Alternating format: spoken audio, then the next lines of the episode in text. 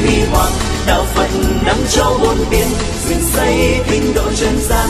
Đạo phật ngày nay dân hiến, đạo phật ngày nay huy hoàng đạo phật nắm cho bốn biển dựng xây tinh độ trần gian. Đạo phật ngày nay dân hiến, đạo phật ngày nay huy hoàng đạo phật nắm cho bốn biển dựng xây tinh độ trần gian. Nam mô Bổn sư Thích Ca Mâu Ni Phật. Kính thưa tất cả quý à, tiền hữu trí thức. Lần à, viếng thăm thứ hai thành phố này và đây là buổi à, thuyết giảng đầu tiên. Chúng tôi xin chia sẻ đề tài cư trần lạc đạo. Một bài thiền kệ của thiền sư Trần Nhân Tông được xem như là biểu tượng về trí tuệ tâm linh của Phật giáo Việt Nam trong à, thời đại nhà Trần. Bài kệ này chỉ có à, bốn câu theo đường luật, mà giá trị triết lý nhập thế của nó đó đóng một vai trò rất quan trọng trong à, đời sống tinh thần của người dân Việt Nam và trong uh, khuynh hướng uh, chia sẻ những uh, niềm vui và sự thực tập đó. Thì việc tìm hiểu uh, bài kệ này đó có một ý nghĩa rất là to lớn. Chúng tôi xin uh, sử dụng bài dịch nghĩa uh, thông thường để uh, chúng ta dễ dàng nắm được ý tưởng của nó và việc phân tích về à, nội dung của bài kệ này đó sẽ làm cho chúng ta dễ dàng thấy rất rõ được uh, triết học Phật giáo Việt Nam đó là một triết học nhập thế và giá trị của nó đó vẫn còn uh, tính ứng dụng và thích hợp trong uh, thời đại ngày nay. Ở đời vui đạo hải tùy duyên khát uống đói ăn, mệt ngủ liền. Trong nhà có báo, thôi tìm kiếm. Đối cảnh, vô tâm, chớ hỏi thiền. Mỗi một câu là một triết lý hành trì. Và tổng hợp bốn câu này lại đó thì ờ, ta có một triết lý nhập thế. Rất là năng động và rất là tích cực ngày à, 9 tây tháng 8 năm 2008 vừa qua chúng tôi được thỉnh mời đến uh, tư gia của uh, cư sĩ Nguyên Tu. Phía sau nhà ông là là một cái khu vườn có uh, cái phong cách thiền rất là sâu sắc ngày hôm đó có khoảng à, trên năm chục người đến để à, thực tập, thiền hành. Trong khu vườn đó đó thì tất cả những người có mặt đó có cơ hội à, được đi trong trạng thái rất là nhẹ nhàng, thư thái, thoải mái, thảnh thơi. Và chúng ta đang như là du lịch. Ba cảnh tâm linh khác nhau thứ nhất là tiểu trúc lâm yên tử. Bước đầu vào cái khu vườn là một cái um, cầu giải quan như là một cái bản mô phỏng thu nhỏ về uh, suối giải quan ở trúc lâm yên tử. Rồi chúng ta được đọc những cái bài uh, thiền kệ của uh, các vị thiền sư đời trần thiền sư trần thái tông trần nhân tông tuệ trung thượng sĩ chúng ta cũng uh, dừng lại ở uh, những vườn thiền những tháp thiền để uh, sống lại giá trị thiền của Phật giáo Việt Nam vào thế kỷ thứ 14 sau đó đó thì đoàn thiền hành uh, lần lượt đi qua tiểu Phật tích Ấn Độ.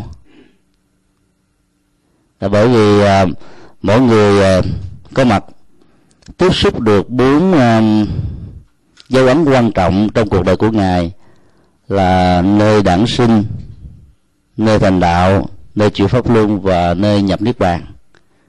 Trong một không gian rất nhỏ, nhưng ông đã phối trí bằng à, cảnh vườn tự nhiên. Nó tạo ra một cái à, dấu ấn à, rất là mạnh và làm cho ta có cảm giác rằng là mình đang du lịch tại đất nước của Đức Phật. Sau đó thì um, tất cả um, có mặt ở trước một cái um, khu um, thập bát la hán tượng trưng cho tiểu trung hoa về phương diện tâm linh. Và um, đứng um, hóng gió ngồi dưới các gốc cây. Và um, chúng tôi đã um, chia sẻ một vài um, quan niệm thiền học của Phật giáo Đại Trăng một không gian tâm linh nhỏ trong một cái um, bối cảnh cây xanh với ờ, suối chảy thông rêu gió mát bầu trời rất là quang đảng và con người có mặt đó, có cảm giác rằng là mình đang sống ở trong một cái cảnh giới rất là bình an. Trước đó um, một ngày thì ờ, chúng tôi chia sẻ đề tài ờ, phật giáo và môi trường như là một sự ôn ôn lại những lời dạy của Đức Phật về uh, giá trị của môi trường trong đời sống tinh thần và văn hóa của con người. Mà ngày nay đó chủ nghĩa toàn cầu hóa đó đã khai thác nó một cách uh, quá nhiều dẫn đến sự cạn kiệt nguồn tài nguyên thiên nhiên và tạo ra mối đe dọa cho sự sống của con người và sự cân bằng sinh thái nói chung. Có mặt trong một cái khu vườn như thế đó mà ta lại được um, ôn bài à, thiền kệ của thiền sư trần nhân tông đó. Nó là một điều rất là thú vị. Ở đây thì mình đang ở trong uh, không gian của ngôi nhà. Sáng uh, hôm qua và buổi chiều hôm qua đó thì uh, chúng tôi đi uh, xung quanh khu vực này. Cái bố trí về um, nhà cửa tại đây đó là một mô hình à, khá lý tưởng. Vì à, nhà nằm xen kẽ với những cây cổ thụ rất yên tĩnh như không gian thiền.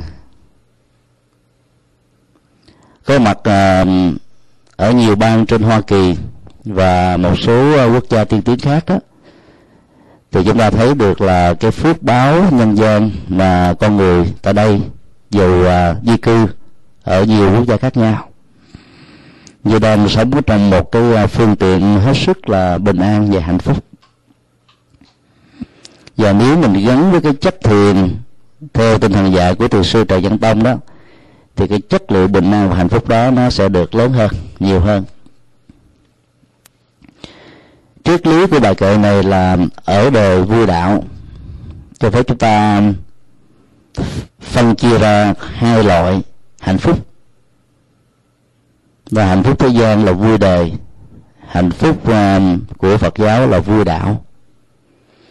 Cái nền tảng của um, hai phương diện hạnh phúc này đó, nó xoay quanh đời sống mà chúng ta đang có mặt, như là một thực tại và con người có mặt như là một hữu thể đang phải à, đối diện với rất nhiều sự thật khổ đau của kiếp người như là già bệnh chết. Thương yêu mà phải chia lìa ghét nhau mà phải gặp gỡ. Ước muốn mà không được thành tựu. Và cái um, cấu trúc sinh học tâm vật lý tạo nên con người này đó gần như là không chiều theo ý mình mà nó hoạt động theo cái cơ chế vận hành rất là tự nhiên của ờ, cơ thể. Cho nên ta phải chạy theo nó nhiều hơn là nó phục vụ cho ta. Thì như vậy là ở đời đó, cho thấy là đạo phật không bao giờ trốn trại với thực tại. Mà dạy con người có cái bản lĩnh nhìn lại những gì đang diễn ra xung quanh để ờ, chúng ta tìm ra được gốc rễ của nó. Những cái khó khăn, những bế tắc, những cái khổ đau, những trở ngại, những chướng duyên và từ đó đó ta làm mới, nhận thức, cảm xúc, đạo đức và con đường tu tập của mình. Thì ờ, lúc đó đó cái bản chất của việc ở đời, sống ở trong môi trường của thế gian, rất là nhiều sự tranh đấu, khổ đau phiền lụy hận thù, khủng bố và nhiều thiên tai, sóng thần, động đất, lũ lụt, hạn hán, mất mùa, bệnh dịch. Và ta còn có biết bao nhiêu là tai nạn do chính con người tạo ra. Bởi ờ, sự vô minh, lòng sân hận hay là lòng tham. Trong một cái ờ, môi trường ờ, có nhiều sự bất hạnh như vậy dù là ở quốc gia nào mà ta tìm được cái chất liệu vui đời đó, cũng là một điều hạnh phúc rồi. Vui đời thì gồm có um, hai cấp độ. Cấp độ thứ nhất là vui theo cái hướng um, nhân bản, tích cực. Đó là sống một cách um, chân thành, có đạo đức, có hạnh phúc, thuận với luật pháp, thuận với lương tâm, thuận với các cái quy luật của đời sống và nhờ à, ta sống bằng một cái bản lĩnh um, như thế đó. Thì uh, con người uh, có được niềm vui. Và đỉnh cao nhất của niềm vui này đó là thỏa mãn các giá trị khoái lạc giác quan. Phục vụ cho con mắt cho lỗ mũi cho cái miệng cho cái thân và cho ý tưởng. Các hạnh phúc lớn nhất mà con người đạt được đó nó không thuộc về vật chất vì vật chất đó chỉ là một cái phương tiện để tạo ra cái cảm giác thoải mái thôi. Mà điều chính yếu đó là chúng ta đạt được cái giá trị hạnh phúc bên trong. Cái này đó nó tồn tại tương đối là lâu dài. Và nó hạn chế một cách tối đa tính điều kiện dẫn đến sự hạnh phúc. Bởi vì à, tiếp nhận cái à, vui đời bằng tính điều kiện đó thì sự bền bỉ của nó đó là một thách đố khi có điều kiện hội đủ, thì hạnh phúc có mặt. Khi à, các điều kiện không hội đủ đó, thì à, hạnh phúc bị à, bị thay đổi. Cái góc độ thứ hai của vui đời đó là sự hưởng thụ. Và cái đích điểm của sự hưởng thụ này đã làm cho con người lún lút sâu ở trong các khói lạc đó. Và quên chính mình đánh mất chính mình ở trong à, cái hoàn cảnh à, của sự vui sướng. Và nó kéo theo hàng loạt các cái phản ứng. Đó là thiếu trách nhiệm với bản thân thiếu trách nhiệm gia đình thiếu à, trách nhiệm với xã hội. Hầu như là ta chỉ sống cho bản thân mình và đến lúc đó, vượt lên trên rào cản của luật pháp và đạo đức. Tìm kiếm hạnh phúc an vui của mình trên nỗi khổ niềm đau của tha nhân thì cái góc độ mà vui đời như thế đó, nó phải à, đối diện với cái nhân quả trong chính tự thân của nó. Không ở hiện tại thì cũng trong tương lai. Thì Phật giáo à, xác định rằng là cái quy luật nhân quả đó là một quy luật vật lý. Và nó bên cạnh đó, đối với con người đó là một cái quy luật vừa vật lý vừa tâm lý. Cho nên nó tác động. Có những cái chúng ta chưa thấy hết ở cái mấu chốt hiện tại nhưng uh, ta phải gánh lấy nó trong tương lai. Và do vậy ờ, nhà Phật dạy đó là trong cái vui của đời làm sao đó ta khai phát được ở mức độ tối đa càng tốt giá trị phước báo trên sự chân chính. Để ờ, mỗi một cái động tác của việc là tiếp thu và hưởng cái phước báo này đó nó không tạo ra trạng thái tâm lý dai dứt. Hối hận về sau này. Những ờ, dự án được đăng ở trên các tờ báo, các phương tiện truyền thông đó, cho chúng ta một cái ờ, xác quyết về nhân quả rằng là có thể 10 năm trước, họ được xem là sống nhẫn nhơ ngoài pháp luật. 20 năm trước 30 năm trước. Và bây giờ khi bị phanh phui, các cái dù che đó, nó không còn nữa đó thì toàn bộ cái đời sống đó, đó cái vui vui đời đó nó bị sụp đổ hoàn toàn. Và đối diện trước um, tù ngục án tử hình chung thân và nhiều phương diện mà lương tâm hành hạ bản thân của người hưởng cái vui đời ở trên việc mà sai phạm luật pháp đó làm cho họ mới nhận diện ra được rằng là hiểu được việc này trong giai đoạn này đó cũng đã quá muộn màng lắm rồi. Chúng tôi đã có cơ hội có mặt năm lần ở trong ờ, trại giam K20 huyện Dòng Trôm tỉnh Bến Tre thuyết giảng cho 2.000 phạm nhân với mức án hình sự từ 5 năm đến 20 năm tù giam. Và sau những cái buổi thuyết giảng đó thì ờ, chúng tôi có cái phần um, tiếp xúc riêng. Bất cứ ai muốn tiếp xúc và hỏi những điều uh, riêng thì chúng tôi đều uh, tạo cơ hội để cho cái buổi gặp gỡ đó được có mặt. Thì nhiều người uh, mới nói rằng là khi mà vào ở trong uh, trại đó họ nghĩ là tương lai của họ không còn nữa. Trừng phạt vì uh, những tội phạm mà họ đã gây ra. Họ nghĩ rằng là tương lai mình kết thúc mà. chưa chắc đó là người thân của mình thừa nhận mình rồi à, những cái phân biệt đối xử về phương diện xã hội đó, nó cũng rất là cao. Sau khi à, mạng án tù đó nhiều người còn à, cho biết qua những người đi trước của họ là việc xin công an việc làm á là một thách đố. Bởi vì khi người ta dò vào lý lịch á ta thấy mình có những cái tiền án tiền sự gần như là người ta rất là ngại ngùng và sợ hãi lắm thì khi mà nghe được uh, những bài giảng về uh, tự do nội tại làm mới cuộc đời quay đầu là bờ đứng dậy sau gấp ngã đó thì họ có thêm một cái niềm tin rằng là cái quá khứ xấu của họ nó không phải là dấu chấm cuối cùng của cuộc sống. Mà họ nếu có những nỗ lực chân chính có thể làm mới được cuộc đời. Như vậy là cái vui đời à, ở trong cái vị mặn của tha nhân đó nó không phải là một cái định mệnh, mà nó chỉ là một sự hiểu lầm, cố tình hay là vô ý. Và khi ta nỗ lực quay đầu đó, thì ta vẫn có cơ hội để làm mới được. Giá trị nhân quả ở đạo phật đó là nằm ở chỗ là giúp cho mình giải nghiệp. Không chấp nhận một định mệnh đã được ăn bài. Bây giờ đó đó, ta làm mới cuộc sống, hàng giờ, hàng giây, hàng phút như vậy là nếu ở trong cái um, bối cảnh của um, ở đời vui đời đó mà ta hiểu được bản chất của cái niềm vui đời là có giới hạn. Và nếu không làm chủ được nó đó thì mình uh, sẽ rơi vào cái tình trạng là phải chịu trách nhiệm nhân quả trước lương tâm và trước luật pháp. Thì lúc đó đó cái sự vui đời này nó bắt đầu nó hướng về cái giá trị về đạo. Cho nên rất nhiều người phật tử và các hành giả nói chung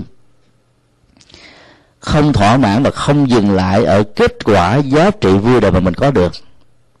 Nhà cao, cửa rộng, có thể nói hoa kỳ, và nhiều nước phương tây đó, đạt được ở mức độ mà mình xem như là đỉnh cao về hạnh phúc khoái lạc giác quan, để phục vụ cho chúng ta như là những nhu cầu mà con người cần phải có.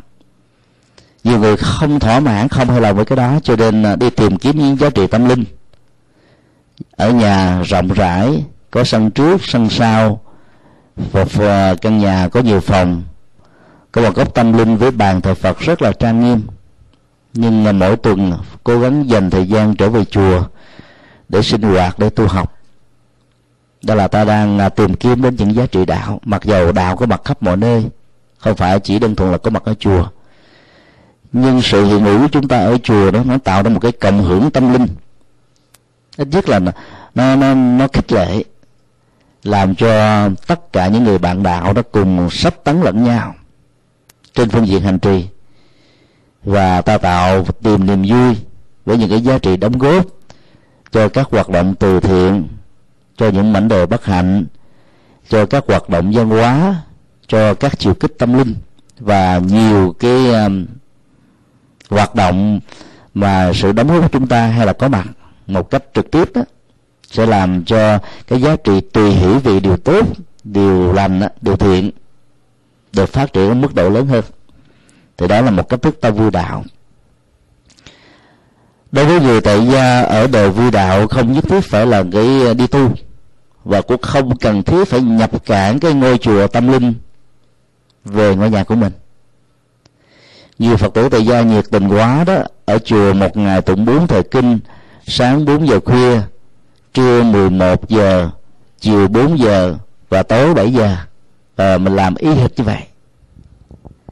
Làm riết rồi đó là ở trong gia đình nếu hai vợ chồng không đồng thuận dẫn đến ờ, rất nhiều sự rời ra cho nên đối với người tại gia ở đời vui đạo đó nó nên thực hiện một mức độ tương đối thôi. Ta đừng nên bắt chước trở thành thầy tu hay là sư cô ở các chùa bởi vì à, cái nhu cầu vui đạo của họ đó là một trăm phần trăm. Xả bỏ hết tất cả những thứ về à, thế gian để à, tìm kiếm giá trị hạnh phúc và chia sẻ cho tha nhân. Còn chúng ta là những người sống ở mức độ là vui đạo một cách hợp pháp, vui đạo một cách là nó có giá trị đạo đức để trong việc hưởng phước báo, ta không bị lúng lúc sâu ở trong chủ nghĩa hưởng thụ cho nên cái việc mà vui đạo ở nhà đó nó vừa phải thôi. Làm sao cho người vợ hay người chồng của mình trong lúc nó chưa có thể chia sẻ được cái giá trị vui đạo của chúng ta là với tư cách là cùng một tôn giáo tôi là đạo phật, cùng một pháp môn tu tập, hoặc là thiền, hoặc là tịnh độ, hoặc là mật tông. Không tạo ra bất kỳ một cái sự trở ngại gì ở trong cái sự sinh hoạt. Và kể từ khi ta vui đạo tại nhà, thì người chồng và người vợ của chúng ta đó có cảm giác rằng là chồng của mình, vợ của mình dễ thương hơn, tốt hơn, cởi mở hơn, quan hỷ hơn, và tạo ra nhiều giá trị niềm vui cho gia đình hơn. Con cái đó, thấy cha mẹ của mình ngày càng dễ kính hơn, và cha mẹ nhìn thấy con cái đó ngày càng hiếu thảo hơn, có trách nhiệm cho tương lai và sống giữ được cái nền văn hóa của dân tộc Việt Nam, dù đang có mặt ở một quốc gia mà việc tiếp xúc với nền văn hóa mới đó là một thách đố và đã làm thay đổi cái cấu trúc văn hóa gốc mà chúng ta mang theo. Như vậy là bản chất ở đời vui đạo của người xuất gia nó phải khác với người tại gia, và ngược lại người tại gia cũng không cần phải có cái nhu cầu tương tự như là người xuất gia. Bởi vì cái thực phẩm tâm linh cái niềm vui đạo đó ai hai bên nó khác nhau. Trong rất nhiều bài giảng đây đó trong và ngoài nước đó chúng tôi à, thường đề cập đến à, cái nhu cầu cần phải xuất bản hai bộ kinh điển kinh điển cho người tại gia và kinh điển cho người xuất gia. Trong um, mấy năm vừa qua chúng tôi đang phiên dịch có lẽ thêm vài năm nữa sẽ hoàn tất. Thì cái bộ kinh điển cho người tại gia nó có một cái cấu trúc tâm linh khác hoàn toàn với người xuất gia bởi vì người tại gia đó cần có tình yêu, hôn nhân, hạnh phúc gia đình, tề gia, trị quốc, bình thiên hạ, các lĩnh vực, các ngành nghề. Gần như là mình không thể nào không quan tâm. Và trên ba trăm ngàn bài kinh Đức Phật thuyết giảng đó, đề cập đến các vấn đề đó rất là nhiều. Các giá trị tham khảo đó bây giờ vẫn còn thích ứng cho thời đại này. Trong khi đó đó cái kinh thánh cho người xuất gia nó khác. Bởi vì người xuất gia đi trên con đường giải thoát rũ bỏ hết tất cả những gì nó thuộc về trật tục không quan tâm không dấn thân như là người tại gia. Và dành thời gian để phát triển tâm linh làm sao đó cho việc mà vay mượn sự đóng góp tiền của của người tại gia cho việc tu học của mình đó, tạo ra một thành quả hiện tại để mình đền trả lại cái à, cống hiến và đóng góp của tha nhân. Do đó đó những bài kinh đó là những bài kinh đi về đời sống nội tâm chuyển hóa lòng tham lòng sân lòng si và những cái kỹ năng um, thực tập để tháo gỡ những cái bế tắc của người tại gia phải hướng dẫn họ một cách có nghệ thuật như thế nào. Rồi nó cũng còn có những cái à, đối thoại à, liên pháp môn giữa thiền mật và tịnh mà tất cả những người xuất gia cần phải đọc hết truyền thống kinh điển của các trường phái này. Để ta có được một cái tinh thần dung thông vô ngại, không thấy pháp môn khác là một trở ngại cho mình và ngược lại. Ngoài ra đó thì trong cuộc đời của đức phật đó có đến cả hàng trăm bài kinh thuộc về đối thoại liên tôn giáo và đối thoại liên triết học. Mà những người xuất gia khi à, hoàn truyền à, và thế gian đó thế nào cũng phải à, đối thoại một cách tình cờ hay là được yêu cầu hay là một cách bắt buộc nào đó. Thì những cái kỹ năng đó nó giúp cho người xuất gia đó thể hiện rõ được cái lập trường tu học của mình à, trên con đường tu và trên con đường làm đạo nói chung. Rồi à, có những cái bài kinh dạy về cái con đường giải thoát mà người tại gia thì không cần có nhu cầu đó. Giải thoát khỏi sanh tử luân hồi còn người tại gia chỉ cần có được hạnh phúc ở trong tiến trình của à, sự tái sanh là đủ rồi. Như vậy là ở đời du đạo của người tu khác và mang tính chuyên môn hơn là ở đời du đạo của người tại gia. Thì cái quan trọng đó trong sự khác biệt và những um, cái à, bước ngoặt của lịch sử khác nhau thì uh, thiền sư trần nhân tâm dạy chúng ta ba chữ thôi. Hãy tùy duyên.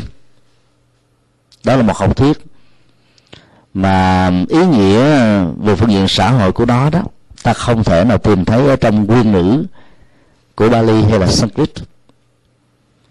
Mà nó là một cái phần ứng dụng về à, học thuyết um, Bồ Tát đạo của Phật giáo nói chung. Tùy duyên của Phật giáo nó khác với cái uh, hiểu ở trong dân gian là cuốn theo chiều gió hay là nắng bên nào thì mình chơi bên đó hoặc là mình để cho vận mệnh của mình nó trôi như là một chiếc lục bình roi như vậy là ta bị chạy theo duyên, chứ không phải là tùy duyên. Tùy duyên nó là một cái học thuyết về xã hội. Mà Phật giáo dạy chúng ta là giàu trong hoàn cảnh thuận hay là nghịch. Ta vẫn có thể ở đời vui đời và ở đời vui đạo được. Những người không có được tinh thần tùy duyên đó, thì à, lúc nào thuận đó thì cảm thấy được hạnh phúc. Nhưng mà lúc nào nghịch đó, thì cảm thấy bị khổ đau. Và bị ám ảnh bởi cái nỗi khổ đau trong quá khứ khổ đau trong hiện tại và khổ đau trong tương lai làm cho họ mất hết các cái năng lực để tìm kiếm các giải pháp trị liệu cho cho bản thân mình. Cho nên um, nó buộc ta phải um, xem nghịch cảnh đó, là một phương tiện mà sự hỗ trợ của nó đó có thể làm cho trí quyền của mình ngày càng lớn hơn. Bản lĩnh chịu đựng của mình đó ngày càng vững chãi hơn. Kinh nghiệm của mình ngày càng dài dặn hơn. Con đường tâm linh của mình nó lại có chiều sâu hơn. Nói như thế không có nghĩa là đạo phật khích lệ cái nghịch cảnh. Vì nghịch cảnh là một cái kém phước báo, không khích lệ nó. Nhưng giả sử ta đang sống trong một kịch cảnh mà sự lựa chọn không có một cái khác, thì làm sao để mình lọc cái tâm? Chuyển hóa thức để cho tâm thức của mình được bình an, nhẹ nhàng, thư thái, thoải mái và thảnh thơi. Vì trong ờ, sáu pháp ba la mật của đức phật dạy đó, nó có học thuyết tinh tấn, tức là phấn đấu vươn lên trên con đường đạo đức, trên con đường tâm linh làm hoài làm mãi và không bao giờ ngừng nghỉ, không thỏa mãn, không tự hào, không hãnh diện. Rồi à, bên cạnh đó cũng có học thuyết về à, nhẫn, tức là cái năng lực chịu đựng. Nói đến nhẫn là nói đến nghịch cảnh. Và đức phật cũng còn dạy chúng ta là chiến thắng người khác đó, mặc dù là khó, nhưng vẫn còn dễ hơn rất nhiều so với chiến thắng bản thân mình. Bởi vì à, trong con người chúng ta đó, nó đều có một cái cái nghịch lý nội tại về nhận thức. Khi ta muốn cái này, lúc khác ta có thể muốn cái đối lập khi đó ta quyết định làm lúc đó ta quyết định rút lui. Cái nghịch cảnh trong đời sống nhận thức và dẫn đến hành động đó, nếu không được kiểm soát sẽ tạo thành một thói quen mà bản chất của nó nó là một tiến trình lệ thuộc nó làm cho mình bị à, lãng quẩn về khổ đau nhiều lắm. Cho nên với học thức tinh tấn và nhẫn Đức Phật đã trao cho chúng ta một chìa khóa về sự tùy duyên. Làm sao để mà mình à, vẫn à, có thể giữ được mối đạo. Có thể tạo được cái chất rượu vui đạo ở trong cuộc đời. Còn nếu gặp ở trong thuận duyên thì quá dễ rồi. Tâm lý học của đạo phật còn à, chia ra um, cái tiến trình ba bước của cái thuận và cái nghịch. Mà trong cái thuận nó cũng có, trong cái nghịch nó cũng có cả ba bước đó. Đó là vị ngọt, vị đắng và vị xuất ly vị ngọt là môi trường thuận lợi nó làm cho con người đó có thể đó tận dụng được hết tất cả những cái giá trị um, phước báo có được để sống một cách hạnh phúc bình an có được cái cơ hội để tiếp xúc với uh, giáo dục và nhiều cái phương diện tiến bộ khác của xã hội để ta thăng tiến trong cuộc đời. Môi trường đó môi trường không có chiến tranh không hận thù không khủng bố không lường gạt không um, giết hại lẫn nhau thì trong cái vị ngọt ta ít khi nào có cái tâm niệm muốn xuất ly lắm. Vì à, cái chuyện gì hưởng thụ và có thói quen ở trên cái phương tiện thuận đó đó làm cho chúng ta hài lòng. Và cái gì hài lòng đó nó dễ dàng dẫn đến cái trạng thái tâm lý chấp trước. Cái vị thứ hai là vị đắng tức là cái nghịch cảnh trướng duyên thử thách gian trung. Hầu như là những gì ta muốn đó, nó ngược lại hoàn toàn. Hoặc là đạt được chừng à, dưới 50% và con người đang bị sống trong một cái hoàn cảnh gần như là thói quen của những sự đòi hỏi đó, bức bách mình vô cùng. Thì lúc đó đó, trong cái sự khổ đau, trong bế tắc, trong gian trung, ta thường khởi lên một cái niệm là muốn thoát ly đó, vượt ra khỏi đó. Và cái tiến trình thứ ba đó là vì giải thoát, tức là ta thành tựu được những cái mà ta nỗ lực một cách chân chính. Đức Phật uh, dạy là một cái người bình thường đó sẽ đi qua ba cái tiến trình từ cái vị ngọt tức là thuận. Sau đó cái ngọt nó bị mất đi nó tạo thành vị đắng là nghịch. Thì từ cái nghịch đó mình mới tìm một con đường để thoát ra. Còn uh, người có trí đó ngay trong cái thuận ta cũng thoát được chứ không phải chờ đến lúc ta có bị nghịch ta mới thoát. Do đó vượt lên trên cái này đó nó gọi là ở đời du đạo và vui đó nó là ở một mức độ nó, nó giúp cho mình có được một cái năng lực buông xả những cái um, khổ đau của tâm lý. Bởi vì khổ đau tâm lý đó mình giữ nó nhiều chừng nào lâu chừng nào đó thì cái khổ đau đó nó làm cho mình đó là hâm nóng lại và biến mình trở thành nạn nhân chuyện đó ví dụ như um, ta đã từng bị một người nào đó lừa đảo trong tình yêu giật dòng trộm cướp ăn hiếp điều đó đã diễn ra trong một giai đoạn nào trong cuộc đời của mình. Mà mỗi khi mình nhớ lại đó cái ấn tượng về nỗi đau đó nó khó làm cho mình quên được lắm. Như vậy là ký ức về cái nỗi đau làm cho nỗi đau nó sống dậy thêm một lần nữa. Chính vì thế mà đức phật dạy đó là ở đời vui đạo đó, thì phải dựa trên nền tảng bốn chữ thôi. Hiện tại lạc trú hay là hiện pháp lạc trú tức là làm sao dung trồng được cái hạnh phúc ngay trong cái giờ phút hiện tại và tại đây. Ta đừng có đi mơ tưởng một thiên đường xa xôi hay là một cái cực lạc sau khi chết. Hoặc là đừng để cho tâm mình nó chạy về trong quá khứ, bởi vì nó không còn nữa. Cứ phấn đấu hiện tại, nếu ở trong quá khứ chưa thành công, ta nỗ lực lần thứ hai. Nếu không thành công, lần thứ ba, thứ tư, cho đến lúc nào ta thành công. Vì cái học thuyết tinh tấn không cho phép chúng ta bỏ cuộc cái chừng và làm được như thế là ta tùy duyên. Đừng hiểu tùy duyên á, là cái kiểu nó đến đâu làm đến đó. Dân gian việt nam có câu rất hay, muốn ăn, hãy lăn xuống bếp. Tức là tùy duyên á. Mình muốn có được một à, thực phẩm để ăn. Mặc dầu trong nhà của mình đã có gạo, bánh, rồi à, các gia vị, nếu không chịu xuống làm, không nhờ người khác làm, không đi mua tức là người khác làm sẵn. Hoặc là tới nơi bàn ăn khi nó đã được dọn hoặc là vào ngay trong uh, cái nơi uh, bếp đúc để lấy thực phẩm lên thì dầu ta đang có sẵn ta vẫn không ăn được.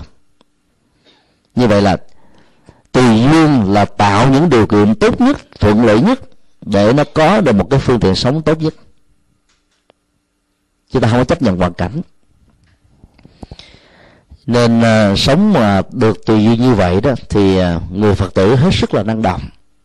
Hoàn cảnh nào sống cũng được. Thuận lợi thì tốt đó là cái phước và không thuận lợi cũng không sao vì ta học thêm được nhiều bài học mới để um, ta trưởng thành nhiều hơn ở trong cuộc đời. Câu thứ hai đó của bài kệ này thường dẫn đến sự hiểu lầm. Khát uống đói ăn mệt ngủ liền là người ta có cảm giác nó giống như cái chủ nghĩa thực dụng của cái nền à, triết học à, của à, pháp hay là phương, phương tây nói chung từ thế kỷ thứ 17 cho đến bây giờ. Tức là chủ nghĩa hiện sinh.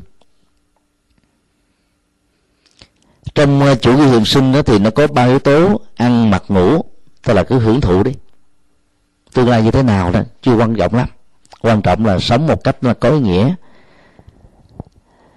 vì ờ, người ta không có đánh giá được cái tầm quan trọng của nhân quả ở chiều kích tương lai. Khi một hành động đã được làm nó không có kết thúc tại đó nó vẫn theo đuổi ta một cách rất là trung thành như là cái bóng không rời khỏi hình như là âm vang không tách ly khỏi uh, cái tiếng như là mặt trời và mặt trăng như là đêm và ngày luôn phiên thay đổi lẫn nhau và như là mặt trước và mặt sau của bàn tay do đó đó, hiểu được cái tiến trình thời gian của nhân quả, không phải giải quyết và nó có mặt ở ngay hiện tại này. Do đó, chúng ta không nên trở thành những người thiển cận, là chỉ có ăn mặc ngủ hết. Như vậy là sự khác nhau giữa cái quan niệm ăn mặc ngủ ở trong thiền học của Phật giáo và của đạo Phật nói chung và cái ăn mặc ngủ của người tại gia như thế nào? Để ở đời vẫn được là vui đạo mà không phải là ở đời vui đời đắm nhiễm và xa lụy bởi đời. Cái nghi thức về à, ăn uống ở trong Phật giáo đó là một cái à, sự thực tập, chứ không phải là sự hưởng thụ. Trước đây đó, thời của Đức Phật thì à, mỗi một vị tu sĩ chỉ ăn một cử, một một ngày thôi. Vào giờ ngọ từ 11 giờ cho đến 12 giờ rưỡi. Sau đó thì không ăn nữa. Và Đức Phật cũng còn dạy đó là người tu đó ăn chỉ bằng khoảng chừng 60 cho đến 70 phần trăm so với cái nhu cầu của người tại gia là vừa. Là bởi vì phần lớn đó, ta ăn bằng con mắt hơn là ăn bằng bao tử. Những người đang sống trong những quốc gia kém phát triển về kinh tế như là Việt Nam đó thì à, cái đội ám ảnh nhất đó là làm sao trở thành giàu tại vì để giải quyết cái vấn đề ăn mặc ngủ thôi.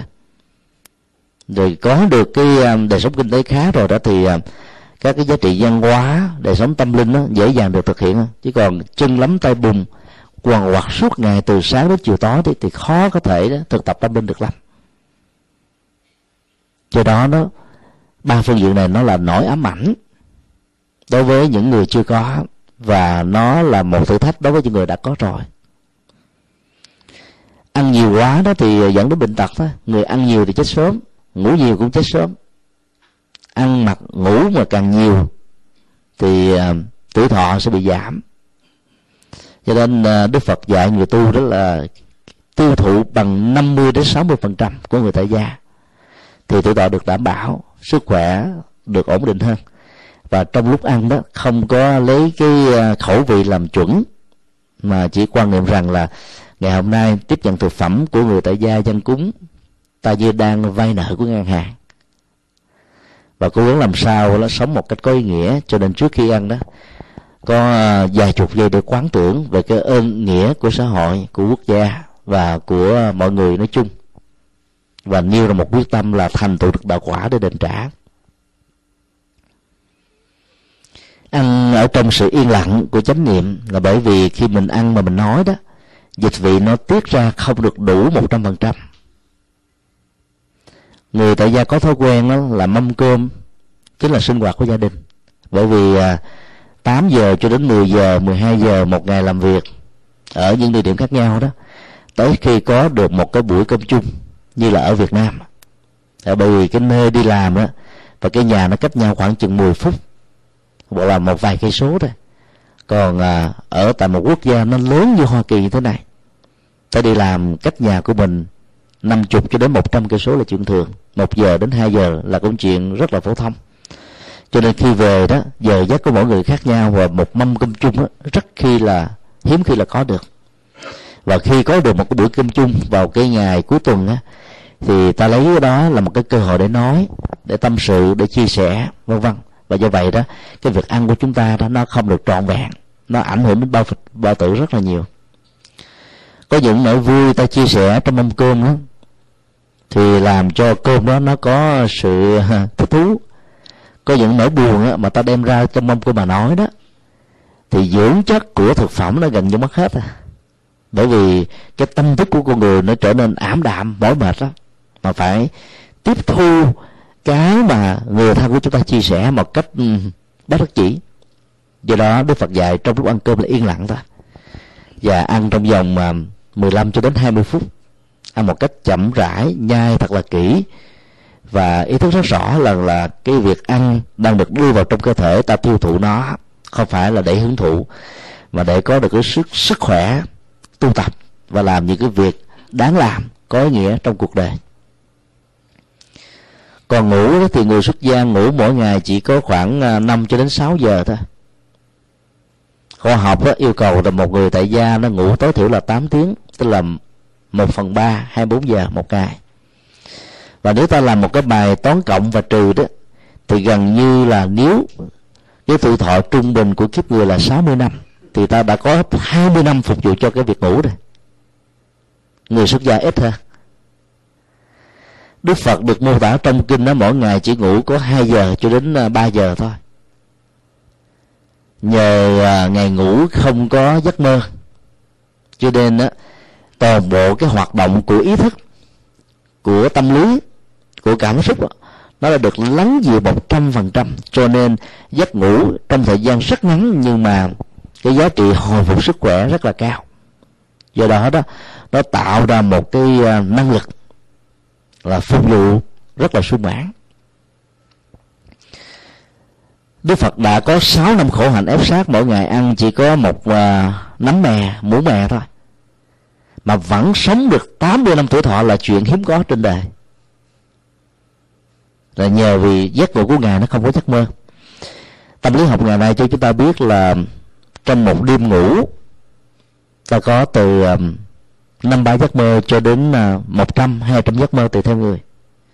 Ai thần kinh suy nhược nhiều đó, suy nghĩ nhiều, buồn lo nhiều, khổ đau nhiều, phiền não nhiều, thì giấc mơ sẽ nhiều mà phần lớn là ác mộng.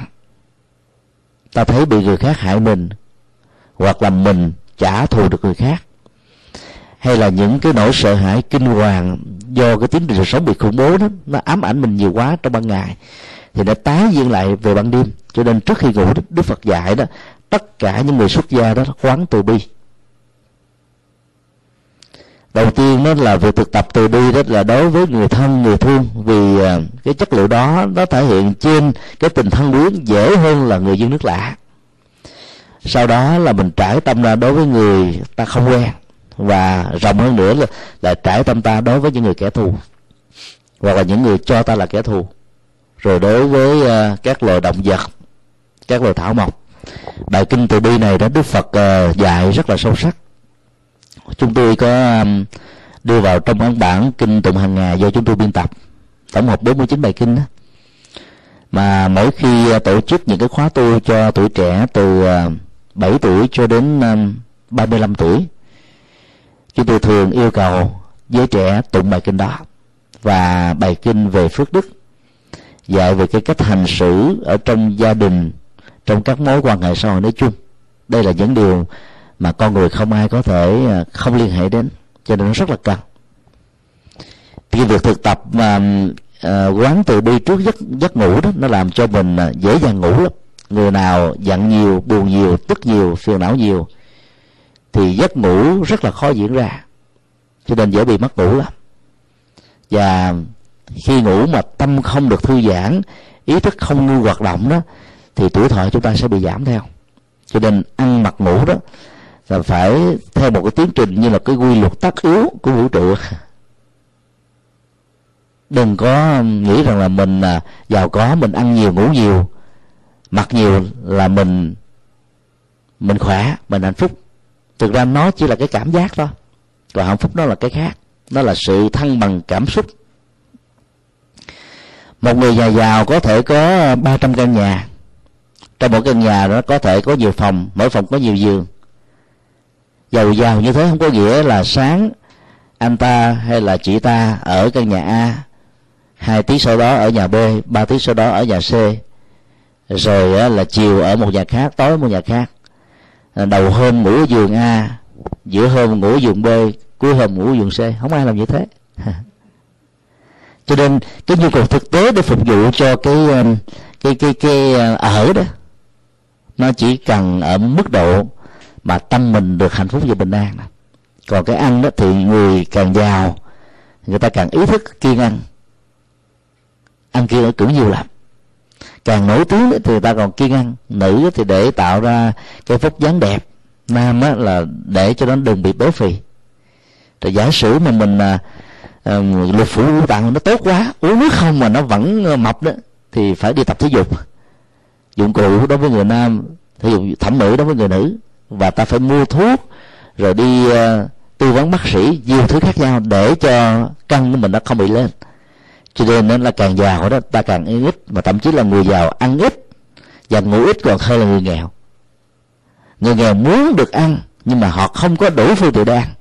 Nhưng khi họ được rồi thì họ cũng phải bắt chước giống như là những người khá giả thôi cho là cái nhu cầu thực tế của hưởng thụ ăn mặc ngủ nó không bằng cái mắt chúng ta thấy. Và cái mắt chúng ta đòi cái miệng chúng ta đòi cái thân thể này nó đòi. Do đó là uh, khi thiền sư trần nhân tông dạy khát uống đói ăn mệt ngủ liền không phải là dạy chúng ta. Cái muốn cái gì là làm cái đó muốn cái gì là cứ xả láng cái đó vì cái đó đâu có tương lai. Mà ngài dạy chúng ta làm thuận theo cái quy luật tự nhiên nhưng để đừng để cho tâm mình bị kẹt trong hưởng sự của tự nhiên đó thì cái đó nó gọi là tu. Như vậy là người tu ở trong ăn mặc ngủ khác với cái người không tu ở chỗ đó là mình không bị tấm nhiễm chừng đó thôi. Mỗi một người xuất gia đó, chỉ có hai ba bộ đồ, không phải là mặc một năm. Mà mặc cho đến lúc nào nó bị sắp, nó hư thì mới thay cái bộ mới. Mà không bao nhiêu á và ăn ngày xưa chỉ có một cử bây giờ thì ăn ba cử vì còn à, làm việc rồi giảng dạy sinh hoạt lao động nhiều ngôi chùa ở miền quê việt nam đó. Các nhà sư và các sư cô trụ trì phải làm ruộng giống như là người tại gia từ 4 giờ sáng cho đến chiều tối. Rồi sau đó là tụng niệm bái sám hướng dẫn tâm linh cho người ta. Mà nếu ở chùa quê mà không làm công việc này đó thì quần chúng nông dân người ta cũng không để nữa. Do đó nó nó cũng phải tùy duyên và cũng phải làm rất là nhiều. Mà khi mà sức lao động vừa tay chân, vừa trí óc bỏ ra, thì năng lượng calorie bị tiêu thụ đó nó quá nhiều. Mà nếu mình không nạp vào bằng à, ba kỹ ăn đó, thì nó không đảm bảo được sức khỏe. Tuy nhiên là ba kỹ ăn của ờ, phật giáo bắc tông bây giờ và một kỹ ăn của phật giáo nam tông đó, về khối lượng nó cũng ngang nhau thôi. Các nhà sư nam tông nó ăn một cử thì cái bát nó thật là to để nó có thể là nuôi luôn cả đến ngày hôm sau. Còn à, khi ăn ba cử đó thì buổi sáng đó các uh, tu sĩ bắc tông ăn có một chén thôi nhỏ. Chứ không phải là chén cái tô cái tô phở uh, uh, tàu hỏa của hoa kỳ to vô cùng. Nhìn thấy là mình ăn một ngày xe lửa phải không à? To vô cùng ăn không hết. Phải ba người việt nam ăn hết lúc mới qua đó. Bởi vì à, cái cái cái khối lượng thực phẩm nó lớn quá so với cái tạng người quá nhỏ của Việt Nam thì nó không có tương thích. Thì cái cái bát của các nhà sư Nam Tông còn lớn hơn cái tô phở tàu lửa. Còn các nhà sư Bắc Tông thì trưa ăn hai chén chiều ăn hai chén tổng cộng lại một ngày cũng có năm chén đó. Còn à, nếu mình không ăn chiều đó thì chiều mình được à, uống nước trái cây. Và cái tiền để mua à, nước trái cây đó nó là cao hơn là ăn cơm. Nó cao hơn ăn cơm. Dưỡng chất nó đôi lúc này là nhiều hơn nữa. Ở việt nam ăn cơm là chính đồ ăn nó có nhiều. Còn ở hoa kỳ và nhiều nước tiến bộ đó ta ăn thực phẩm là chính còn cơm là ít. Người mới ăn cơm nhiều. Do đó đó cái nhu cầu thực tế nó chẳng là bao. Như vậy là không nên đánh nhiều nó trong ăn mặc và ngủ. Khi vậy khi uh, quý vị có được điều kiện phát tâm uh, tặng cho những người tu ở trong những cái buổi trai phạn hay trai tăng đó. Thì ta thường có thói quen là hỏi là hôm nay đó các thầy các sư cô ăn có ngon không? Bây giờ câu trả lời à, nếu là ngon đó, thì nó không đúng tinh thần phật dạy tức là mình bị đắm nhiễm trong hưởng thụ. Mà nếu nó không ngon đó, thì các vị sẽ buồn. Do đó thì khỏi cần hỏi chỉ cần quan sát thôi. Sẽ thấy mình sẽ biết được càng làm nhiều đồ ăn thịnh soạn theo cái phong cách cao lưu mỹ vị của người đài loan, tức là chai giả mặn đó.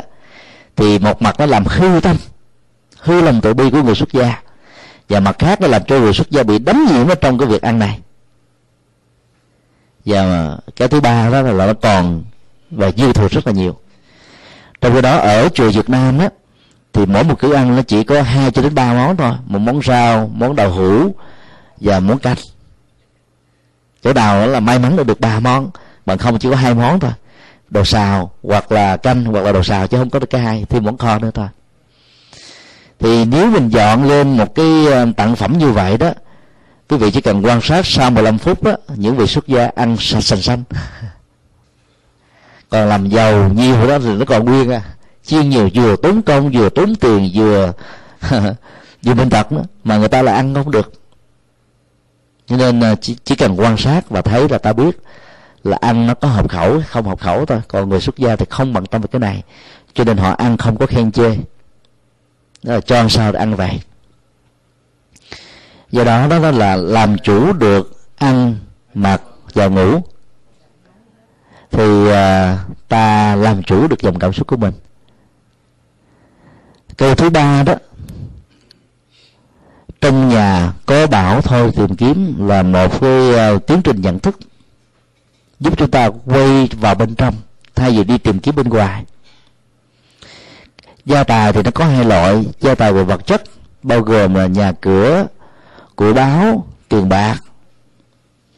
Ta để tại nhà hay là ta để ở uh, nhà hàng hay nhà nhà băng là tùy theo sự lựa chọn và văn hóa của từng dân tộc nhưng mà các của báo ở nhà đó đến lúc đó nó là một sự mời gọi rắc rối trộm cắp về cho nên thế giới phương tây có cái hay ở chỗ đó là người ta để tiền tài sản ở ngân hàng.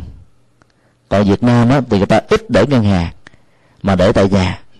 Tiền mặt bởi vì cái dân hóa mua bán ở việt nam là mua đứt bán đoạn.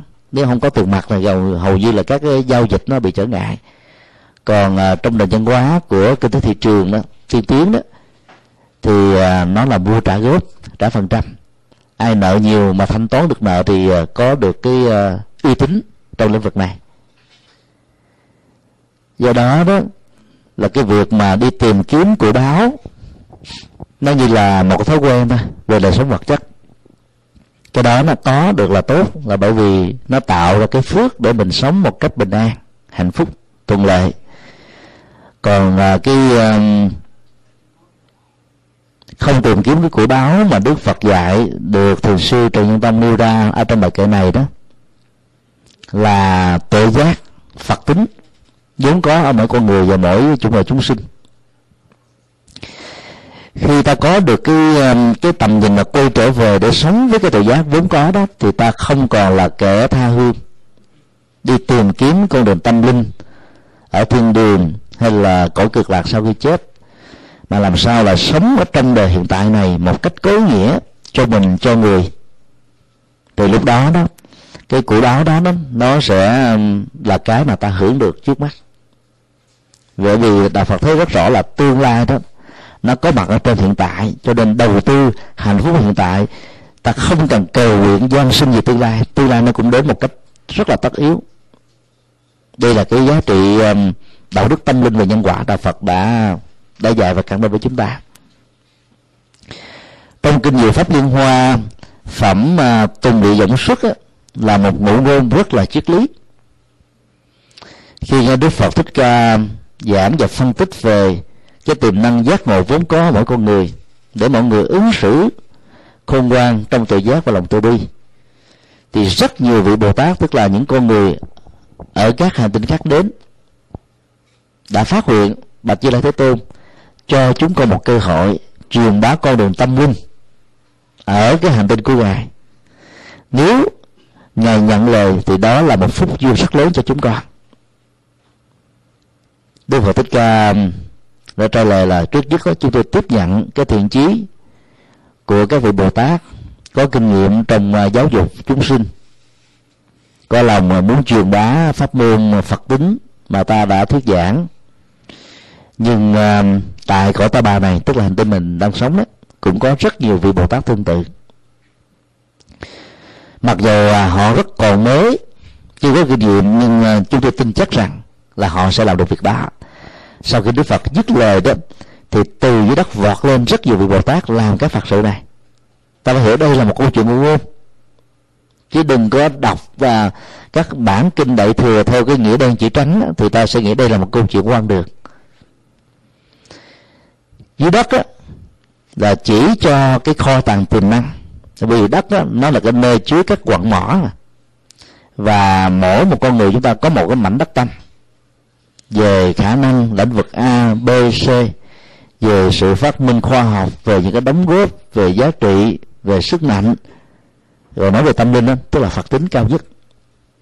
Có rất nhiều người là không có được cái niềm tin đó mặc dù mình có được cái gia tài đó cho nên trở thành cái kẻ um, quân tử.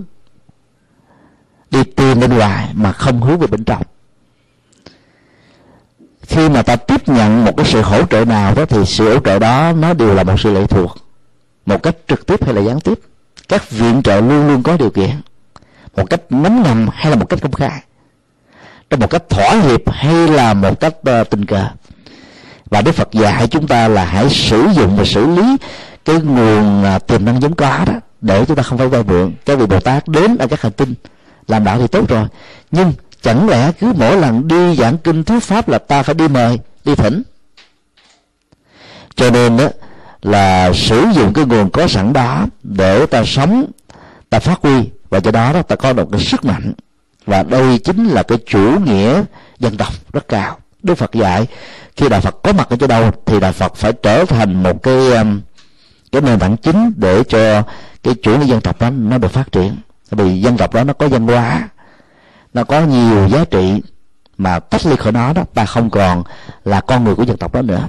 Thế là gọi là còn một phần đó, không không có được trọn vẹn lắm. Cho nên à, đức phật mới dạy là trong nhà có đảo, mình đã có sẵn rồi. Trong kho tàng tâm mình đã có những cái gia tài đó vấn đề chỉ nằm ở chỗ là ta tin. Và cái niềm tin này nó trở thành một cái chiếc chìa khóa để mở cửa cho ta sử dụng được cái kho tàng quý báu này, mà không cần phải đi vay mượn ở đâu. Đó là một cái triết lý dạy chúng ta về cái à, niềm tự tin rất là lớn. Hai người có cùng một khả năng. Người nào có niềm tự tin lớn, người đó thành công. Người nào kém tự tin, người đó đó tự đóng bít cửa ngõ đóng góp của mình. Cho nên người dạng dĩ thì à, phát huy được niềm tin tốt, người rụt rè e lệ và không có dứt khoát đó, thì giàu có khả năng cũng không đóng góp được cho ai cái gì. Do đó, cái nền giáo dục phật giáo là dạy chúng ta về sự à, tự tin, các năng lực vốn có của mình. Đối cảnh vô tâm chứa hội thiền là một cái lời giải đáp về bản chất của thiền theo Phật giáo. Có rất nhiều người hiểu nôm na về phương diện chữ đen mặc dù nó là một cái nền tảng căn bản không thể không có. Lần thiền tức là ngồi tĩnh tọa như thế này hết. Sự tĩnh tọa trong cái ngồi đó là một phương tiện cần chứ không phải là đủ và duy nhất. Bởi vì có nhiều người lớn tuổi người ta đâu có thể ngồi xếp bằng theo thế uh, kiết già với là hoa sen trộn vẹn hay là bán già nửa hoa sen. Mà ta có thể ngồi ờ, duỗi chân ngồi trên ghế miễn là ta giữ thẳng lưng để cho cái sự ngồi nó được có mặt lâu của ta, không mỏi, không đau. Cái cảm giác mỏi, tê đau nhất nó không có mặt trên cơ thể của mình. Thì giờ đó tâm thức của chúng ta dễ dàng được định tĩnh và bình an. Như vậy là cái mấu chốt của thiền tọa là làm cho tâm mình được bình an. Do đó thiền của phật giáo đó, lúc đầu dạy chúng ta ngồi. Là bởi vì ngồi đó, mắt mình không có liếc qua trái, qua phải thân mình không có cử động. Các giác quan nó được tĩnh lặng. Như vậy ta có cơ hội để tập trung vào các đề tài thiền quán nhiều hơn. Nhờ đó đó, cái niềm hạnh phúc nội tại nó bắt đầu nó được xuất hiện về dân trào. Cái niềm vui của à, ở đời chư đạo theo Phật giáo đó là cái đời sống nội tại này. Còn cái ở đời vui đời đó, nó nhiều lắm rồi. Có người thì à, vui bằng câu lạc bộ, các hoạt động xã hội rồi đánh cờ tướng rồi đánh bài hay là rượu chè hay là vào các quán quán nhậu hay là bia ôm hay là nhiều cái phương diện khác. Mà cái tương lai của nó đó nó làm cho ta rất là bấp bênh. Còn bây giờ đó là chỉ cần làm sao ngồi tĩnh tọa. Và cái trọng tâm á, của việc mà tĩnh tọa hay là thiền hành hay là bao gồm đi đứng nằm ngồi nói nín động tịnh co duỗi thậm chí là trong lúc thức và lúc ngủ ta phải giữ được cái trạng thái mà thì sư trì tâm đề nghị là vô tâm. Cái mấu chốt nằm ở chữ vô tâm này thôi và nó rất dễ bị hiểu lầm. Cái người đó là tu theo thì Phật giáo Việt Nam rồi cuối cùng trở thành là à, là ngơ ngơ như là đá cây hoa lá trời bay non nước không có ý thức gì hết. Vô tâm là không có cái tâm. Hiểu theo nghĩa đen như thế là quan khiên ba đời chư Phật mà ta phải hiểu rằng là không để cho tâm mình chấp trước, và nói đủ trong bối cảnh là vô trước tâm. Tức là không để tâm dính vào trong các đối tượng trần cảnh. Khi mắt thấy à, sự vật, hình thái, màu sắc, khi tai nghe các loại âm thanh, khi mũi ngửi các mùi, lưỡi đến các vị, thân xúc chạm và ý thức tưởng tượng về quá khứ, hiện tại và tương lai, ta làm sao để cho tâm mình được thư thả và bình an? Và trong kinh tạng Bali đặc biệt là kinh uh, tương ưng đó Đức Phật dạy đó là cái thấy chỉ đơn thuần là sự thấy cái nghe chỉ đơn thuần là sự nghe cái ngửi cái biết chỉ đơn thuần là sự ngửi sự biết. Chỉ đơn thuần là đó nó bằng với là không để cho ý thức nhị nguyên phân biệt can thiệp vào. Bởi vì nó đều dẫn tới hai cái phản ứng thuận á, thì nó đi tới phía trước dẫn đến cái tham và chấp trước. Nghịch đó thì đi tới phía trước dẫn đến cái lòng sân, kháng cự, loại trừ, xung đột, mâu thuẫn. Và hai cái này đó, nó là bản chất của khổ và vui ở đời, hay nói cái khác đó là vui đời. Còn đức phật và thiền sư định công dạy là vui đạo đó, làm sao vượt qua hai cái phương diện à, thuận và nghịch này. Thuận thì tạo thành liên minh nghịch thì tạo thành đối kháng. Và cái đó ta thực tập cái sự vô tâm là để ta vượt lên trên tất cả mọi sự thuận nghịch này. Và sống một cách rất là bình an, mà không phải là cái người thờ ơ trước ờ, tất cả mọi vấn đề diễn ra. Vui đạo là vui như thế. Trong ờ, triết học của ờ, ngài huệ năng đó thì vô niệm cũng rất là quan trọng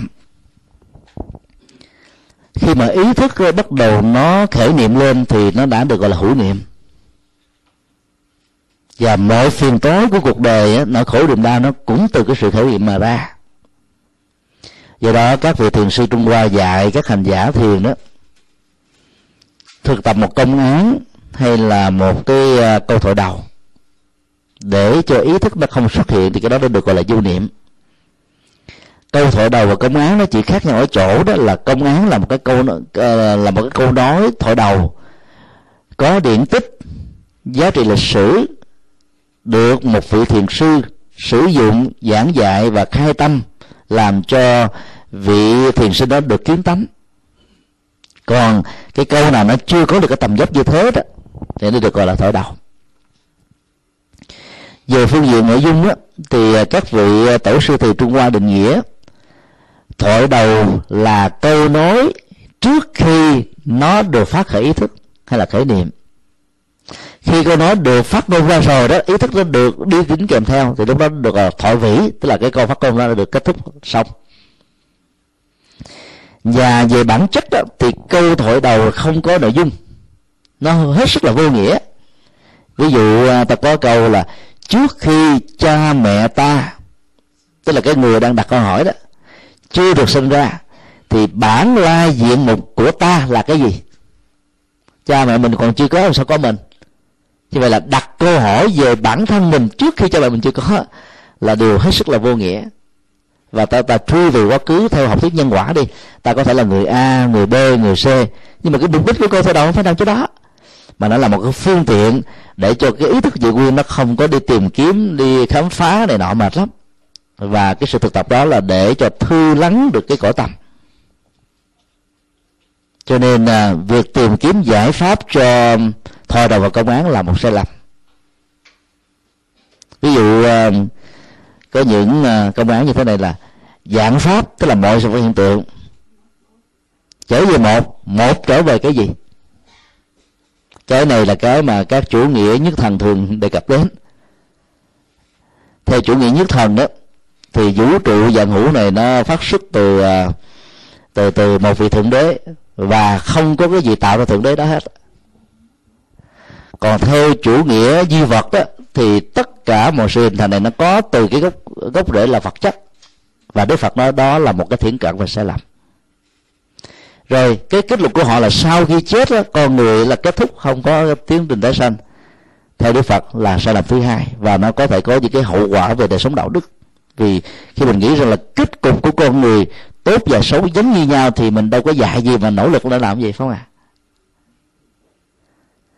còn à, một số học thuyết phương tây là cho rằng nó duy tâm. Tâm là cái à, sinh ra dạng vật. Đạo phật không chấp nhận duy vật cũng không chấp nhận duy tâm. Mà đạo phật dạy chúng ta về duyên khởi tức là sự tương tác giữa các sự vật hiện tượng trong vũ trụ như là quy luật tự nhiên. Mà kinh điển nhà phật gọi là ưu tư niyama, tức là quy luật vật lý. Rồi bija niyama là cái quy luật các hạt giống. Nó cấu thành các cái chủng loại sinh vật. Nó cấu thành các cái chủng loại dân tộc ở trong từng sinh vật khác nhau. Và nó có cái cộng nghiệp biệt nghiệp thông qua dân hóa, phong tục, tập quán, thói quen, cá tính, hành động và cả luôn cái tiến trình giáo dục và bối cảnh giáo dục. Nó tạo ra cái sự vận hành này.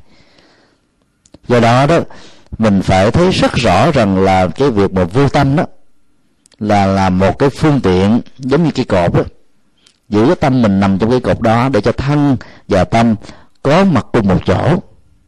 Thì cái năng lượng hạnh phúc hiện tại nó sẽ được uh, có mặt một cách rất là đầy đủ và trọn vẹn nhất. Ta thường à, để tâm mình trôi về quá khứ hay là ta thường để tâm mình đi về tương lai? Mà theo đức phật đó đó là một sự tổn thất về năng lượng. Đức phật chỉ dạy là đầu tư hiện tại đi. Ta biết về quá khứ nhưng mà biết đó như là một kinh nghiệm tốt thôi chứ đừng để khổ đau nó khống chế mình. Và đầu tư cho hiện tại thì tương lai nó có mặt thôi. Cho nên không phải cầu nguyện van sinh mong mỏi gì nhiều vì nó có thể dẫn đến sự thất vọng. Kỳ vọng nhiều mà không có nỗ lực đó, là một cái chủ nghĩa hư ảo. Vô ích. Cho đó đức phật dạy chúng ta là phải đầu tư bằng nhân quả đạo đức bằng nhân quả tâm linh để ta có được một tương lai tốt. Giả sử tương lai nó không có thì chết lời hết đi thì cái nỗ lực hiện tại này vẫn là một cái có giá trị để mình sống một cách có ý nghĩa hơn với tư cách là một con người ở trong kiếp người. Do đó cái vô tâm nó, khác với cái um, cái việc mà um, à, không có tri giác của các um, thế giới vật lý cỏ cây hoa lá trời mây non nước và các phương diện khác nếu mình sống được như thế đó, thì ta đừng có hỏi thiền là cái gì nữa. Vì như thế chính là thiền rồi. Nó rũ bỏ được mọi sắp trước. Nó buông hạ tất cả những nỗi khổ và niềm đau. Và cái ở đời du đạo này là nó dành cho người xuất gia. Người xuất gia thì cần như thế. Còn người tại gia thì không cần đạt được một trình độ lớn như vậy. Chỉ cần làm sao mình sống hết sức là bình an, hạnh phúc phước áo phước báo điều kiện phương tiện vật chất tiện nghi đủ đầy. Để ờ, bên cạnh cái hạnh phúc mình có mình có thể góp phần chia sẻ hạnh phúc của tha nhân cho tha nhân ở trong những lúc có nhu cầu. Nói tóm lại bài ở đời du đạo của thượng sư trần nhân tông á, là cả một tiến trình của đời sống nhập thế. Rất là năng động rất tích cực rất nhẹ nhàng mà hiệu quả đó của sự thực tập rất là cao. Bản chất của sự thực tập đó, nó đã được nhà vua trần nhân tông à, áp dụng cho chính ngài. Rồi ngài trở thành một vị thiền sư, và ngài cũng dạy cho những vị xuất gia, đệ tử của ngài và những thế hệ học trò sau đó. Cái ngai vàng đó mà ngài có đó, được quan niệm như là đôi dép quăng bỏ. Nói theo ngôn ngữ đức phật ở trong kinh 42 chương, cho ông không còn màng đến bởi vì nó là một sự tranh chấp hơn thua hận thù. Rồi nhiều cái bế tắc khác. Ta hãnh diện có một uh, truyền thống tại Việt Nam là các vị vua đi tu. Tại Ấn Độ đó thì có hai nhân vật đó. Có có được cái phong cách này. Thứ nhất là Phật Thích Ca thứ hai là ngài Mahavira tức là người khai tổ đạo kỳ na giáo. Hai thái tử đâm cung. Nhưng mà chán ngán cái um, cái quyền lực chính trị và những cái giá trị về đời sống vật dục ở đời vui đời đó. Cho nên các ngài đã trở thành các nhà tâm linh, để vượt lên trên những cái giới hạn đối đại của cuộc đời và truyền bá cho cho chúng ta cái con đường đó. Và nhờ đó ta biết đến đạo Phật như là ngày hôm nay. Cho nên có người thì bảo là đạo Phật là đạo chán đời, vì không thấy ờ, Đức Phật đi làm chính trị mà Đức Phật đi làm tâm linh thôi. Cho nên ờ, khuynh hướng của đạo Phật. Ngoài cái vấn đề nhân thừa dành cho người tại gia. Với những cái phương diện cao nhất về phương diện xã hội mà người tại gia cần phải đóng góp. Bao gồm bố thí, tức là giúp đỡ cộng đồng. Ái ngữ là lời lời nói tương kính. Rồi lệ hành đó, tức là những hành động giúp ích cho tha nhân. Đồng sự là hòa mình với cuộc đời. Không có những cái phân biệt đối xử, không có sự cô lập, không có sự biệt lập cách ly và do đó đó là đời sống của người tại gia đó, nó trở nên rất là hài hòa với xã hội. Còn đời sống của người xuất gia đó là vượt lên trên để tạo nền nền tảng tâm linh tham khảo cho những người tại gia nói chung. Thì à, đó là cái phần à, chia sẻ của chúng tôi về đề tài à, ở đời vui đạo, bài thiền kệ của thiền sư trần nhân tông. Thì bây giờ là cái phần trả lời những câu hỏi thắc mắc chúng tôi xin đề nghị là các câu hỏi nên xoay quanh um, những vấn đề ứng dụng của Phật học. Đừng nên hỏi những câu hỏi lý thuyết những câu hỏi thời sự. Vì uh, theo đạo Phật đó nó không có ý nghĩa lắm. Và hơn nữa chúng tôi là một người tu. Cho nên um, hỏi vào chuyên môn về Phật học đó thì đó thuộc về sở trường của mình. Còn uh, các lĩnh vực khác đó nó không phải là cái chỗ bằng tâm hay là quan tâm của chúng tôi. À, xin à, mời quý vị đặt câu hỏi. Khi đặt câu hỏi thì à, quý vị có thể dùng micro đó để cho nó lớn chút xíu. Nói là đối cảnh đối cảnh vô tâm chớ hỏi thiền. Thì cái trình độ rất là cao. Thì trong cái đời sống thường của người cư sĩ thì chúng ta làm cách nào để thực tập để đạt tới cái mức đó.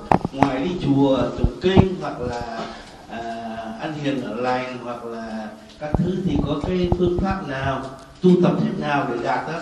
Dạ thì cái bước thì rất cao nhưng mà đại đức lại không chỉ cái đường đi. Dạ câu hỏi rất là lý thú. Vì à, thời gian có hạn đó nên à, khi mà triển khai đó chúng tôi chỉ nói bao quát thôi. Cái phương pháp và tâm linh trong Phật giáo có rất là nhiều được sử dụng bằng một thuật ngữ là 84.000 pháp môn. Và ta nên hiểu con số này là con số tượng trưng cho số nhiều chứ không phải là số thực. Trên thực tế thì trong con đường tâm linh của đạo Phật không có đến 84 ngàn. Nó chỉ có vài pháp môn thôi. Bởi vì à, con đường đi đó và giá trị đến của nó đó nó được thực hiện bằng à, cái nhận thức chân chính hành động lời nói việc làm sự định tĩnh thiền quán và tự giác. Như vậy thì à, mặc dù nó có nhiều pháp môn như được nói nhưng à, ba cái pháp môn chính đó, để giúp cho chúng ta đạt được trình độ vô tâm. Thiền mật và tịnh độ. Và ba pháp môn này rất may mắn đó, tại Việt Nam từ à, rất nhiều thế kỷ qua đó. Tăng ni Phật tử chúng ta đang thực tập mặc dù à, ở Việt Nam đó, tịnh độ tông chiếm đại đa số, trên 80% các ngôi chùa. Nhưng trong các nghi thức tụng niệm và thực tập của tịnh độ tông đó, đều có cái yếu tố của thiền và của mật. Bản chất của thiền thì gồm có hai phương diện hay là hai pháp môn. Thiền theo Phật giáo Nam Tông, được gọi là thiền Vipassana, tức là sự nhìn thẩm thấu về chiều sâu của thế giới hiện tượng, của nhân sinh quan, của thế giới quan để chúng ta thấy rất rõ rằng là chúng là nhân duyên. Không phải tự thân mà có, cho nên không chấp nhận nguyên nhân khởi thủy, dù nguyên nhân đó được gọi là di vật hay là duy tâm hay là di à, thượng đế, vân vân. Và bên cạnh đó còn phải thấy rất rõ rằng là cái cấu tạo của tâm vật lý này đó không phải là cái tôi. Nó là một tổ hợp thôi, cho nên gọi là vô ngã khi mà một cái um, con người hay là bất cứ một cái vật lý nào được gọi là vô ngã thì cái nó phải đặt trong một cái bối cảnh của thời gian quá khứ hiện tại vị lai. Bản thân của cái tiến trình như thế nó gọi là vô thường tại vì nó không đứng già đứng hoài mãi với mình. Do đó là quán chiếu như vậy đó thì à, ta sẽ thấy rất rõ về à, thế giới hiện tượng và sống uh, ba đào sống vỗ trong uh, cuộc đời này đó nó như là những cái mà làm cho con người dễ bị thất đi và bắt đảo đó. Thì theo quan niệm thiền quán vipassana đó ta phải thấy rằng là mình chính là hòn đảo. Còn tất cả các hiện tượng thuận dần nghịch đó đó nó là sống giờ ở trên đảo thôi. Và đảo này nó vẫn được bình bình yên và đứng yên nguyên thôi. Chỉ cần quán tưởng như thế và mình thấy rất rõ thì ta có được một phần của sự tập về uh, vô niệm ngoài ra thì vipassana còn dạy chúng ta về cái kỹ năng quán về bốn cái đối tượng của thiền. Thứ nhất là thân thể này tâm vật lý này. À, nó không phải là tôi và tôi không nên bị lệ thuộc vào nó. Mình vay mượn nó đó để mình sống thôi. Chứ còn mình cho nó là tôi đó thì mình sẽ ứng xử rằng là thân thể như là thượng đế và thần linh. Cho nên mình bị lệ thuộc và rơi vào chủ nghĩa hưởng thụ. Rồi đối với uh, dòng cảm xúc đó thì mình phải theo dõi rất là rõ là từng hơi thở ra và vào của mình á dòng cảm xúc nó nó đang dâng lên hay là nó đang tuột xuống? Nó đang hạnh phúc hay đang khổ đau hay là đang nằm ở trong trung, trung tính? Và thấy nó nhận diện nó chứ đừng có cưỡng lực nó. Cưỡng chế nó theo cái ý của muốn của mình á, thì như vậy nó tạo ra một cái ờ, cái phản ứng ức chế. Và phản ứng ức chế đó là một cái phương diện rất là vi tế của lòng sân nhìn dạng nhìn nhận dạng được đó làm lơ đó là nó không khống chế mình được không để cho đó tồn tại lâu với mình được. Rồi về phương diện tâm thì thường nó có hai khuynh hướng. Cái tốt cái xấu cái thiện cái ác cái nên cái không nên. Cái tâm sân và tâm um, tâm tâm từ bi tâm tham tâm buông xả tâm trí tuệ và tâm vô, vô minh. Gần như là tất cả những cái loại hình tâm như thế nó luôn luôn trỗi về với mình. Cứ nhận dạng giữ lại cái tốt và buông những cái xấu. Và các cái hình thái tồn tại trong nhận thức về quá khứ, về hiện tại, về tương lai. Đó được gọi là những ý niệm của tâm. Cũng là đối tượng để chúng ta quán chiếu. Như vậy khi mà mình nhìn thẩm thấu bằng vipassana về thân, rồi cảm xúc, rồi tâm và các ý niệm của tâm đó, thì chúng ta sẽ làm chủ được nó. Đừng để cho nó phản ứng theo thói quen. Phản ứng theo cái um, cái nghiệp. Phản ứng như là một sự thỏa mãn cái lòng tham, lòng sân của mình, mà làm sao huấn luyện nó ngày càng tốt hơn đó, thì cái đó ta gọi là vô tâm. Nghĩa là nó không phải là mình bị thở ơ nhưng mà mình thấy rất rõ rằng là mình phải tự trị liệu trước khi cuộc đời trị liệu cho ta. Bởi vì ta chính là một bác sĩ quan trọng nhất. Còn nhờ đến bác sĩ bên ngoài đó là mình đã hơi bị yếu rồi, về cái năng lực tự trị đó như vậy bản chất của ờ, thiền á là hơi thở và sự chánh niệm. Và hai cái này nó giúp cho mình vô tâm. Về những cái mà nó không đáng nhớ, không đáng ghi và lúc đó ta có được cái bình an.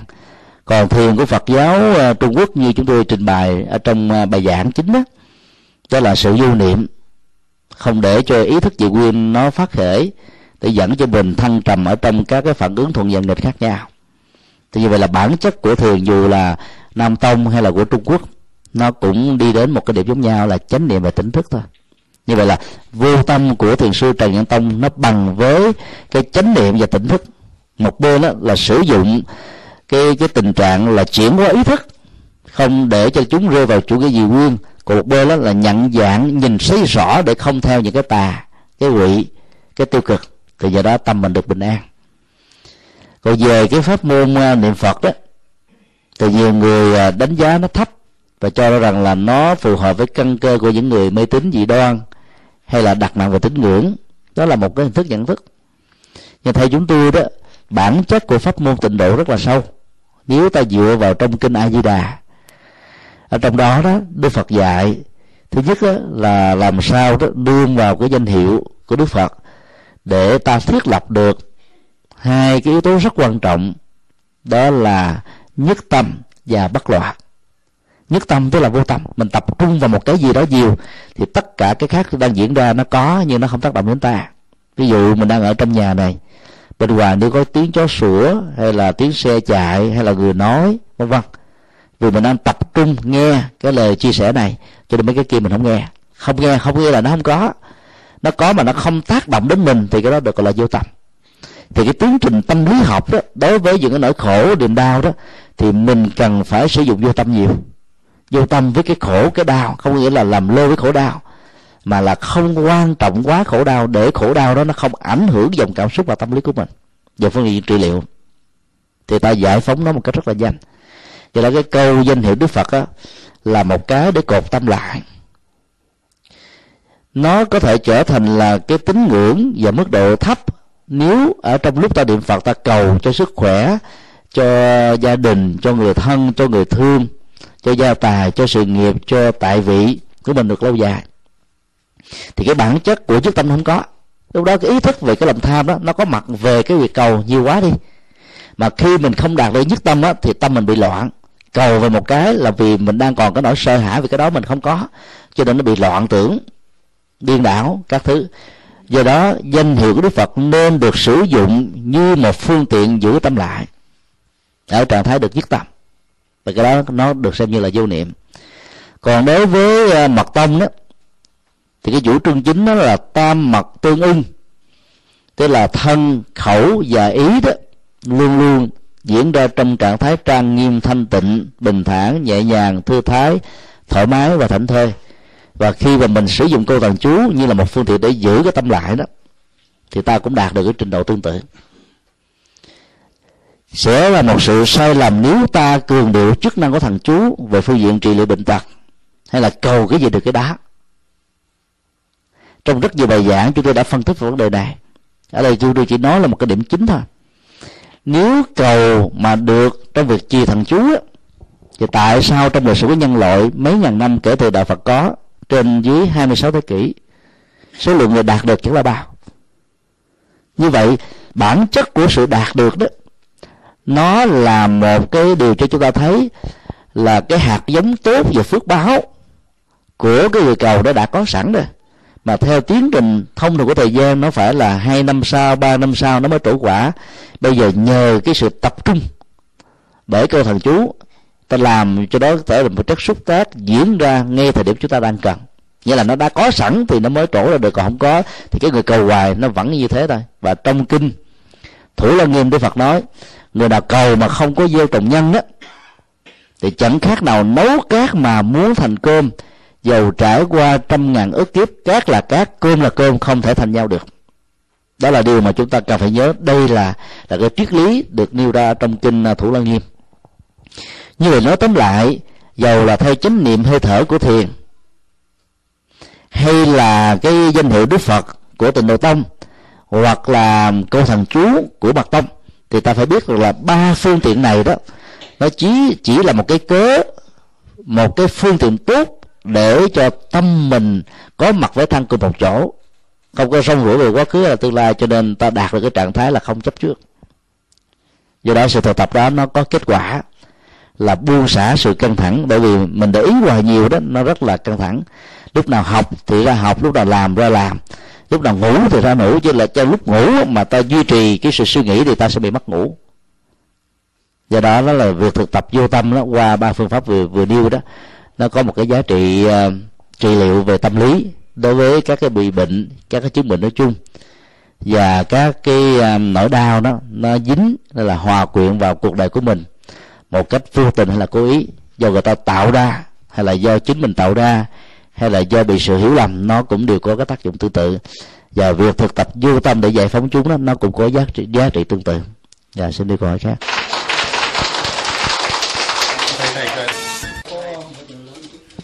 Phân con phải thấy giữa một thời gian hành với lại thầy thầy thanh trời cũng thiền thì có khác nhau không và có kết quả giống nhau không thầy sao phương pháp thiền của à, hai vị thiền sư này thì khác nhau. Đối với thiền sư thanh từ đó, thì à, cái trọng tâm của phương pháp thiền này gọi là tri vọng. Và nói đủ là biết vọng không theo hy vọng là một cái phần uh, căn bản nó thuộc về quán tâm mà khi nãy chúng tôi vừa nói trong tứ niệm xứ đó. Nó có quán về thân quán về cảm xúc quán về tâm. Tâm đó thì nó có nhiều phương diện à, trơn giọng tốt xấu nên không nên. Thì như vậy là cái tâm tri vọng đó là cái nhận dạng ra được những cái dòng tâm lý tiêu cực những phiền não nó đang diễn ra ở trong tâm thức của mình và không theo nó là để cho nó không ảnh hưởng đến chúng ta. Thì cái đó cũng là một hình thức vô tâm. Thì cái phương pháp của thiền sư thanh từ đó là dạy chúng ta không nên tạo ra những cái cưỡng lực đè nó hay ức chế một cái phiền não. Bởi vì cái cưỡng lực đó nó rất là nguy hiểm. Ta có thể đè nó trong ngày hôm nay nhưng nó sẽ bùng phát vào ngày mai. Giống như là ta lấy một tảng đá đè lên trên cỏ. À, ngay cái mùa nắng á, thì cỏ nó có cảm giác như là chết.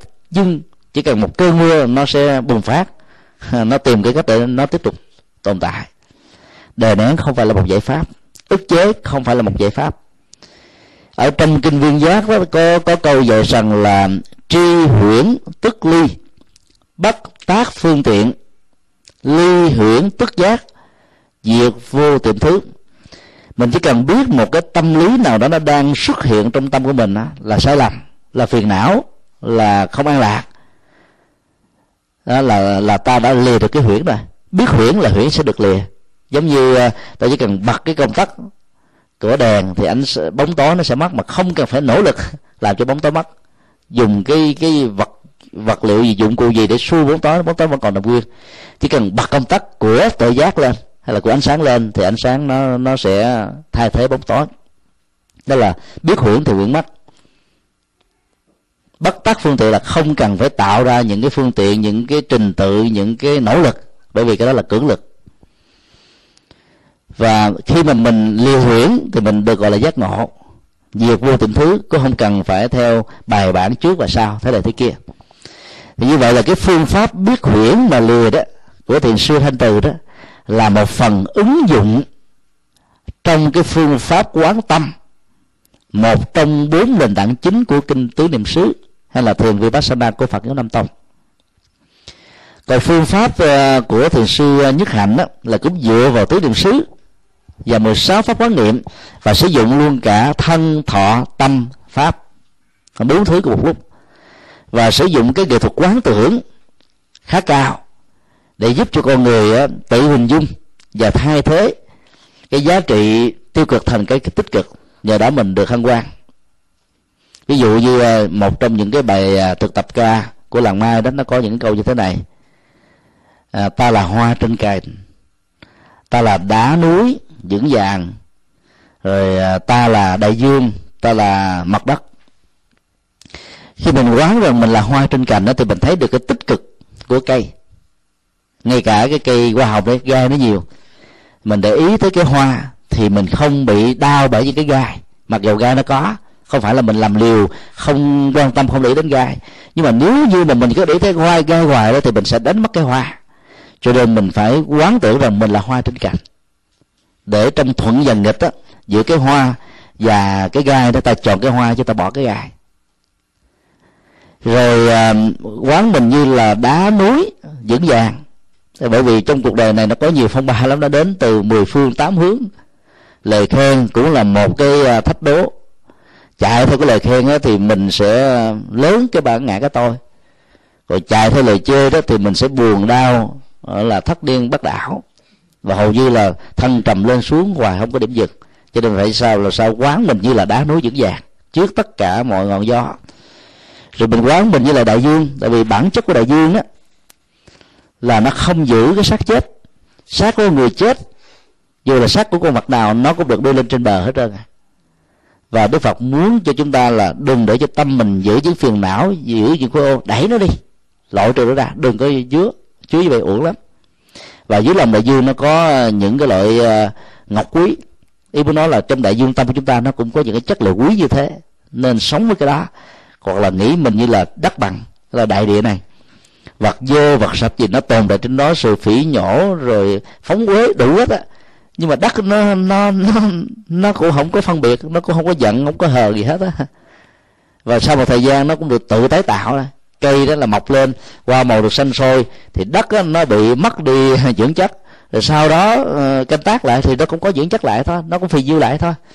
Và do đó đó là thực tập như vậy để cho tâm mình được bình an và vô tâm ở trong mọi cái biến cố của cuộc đời.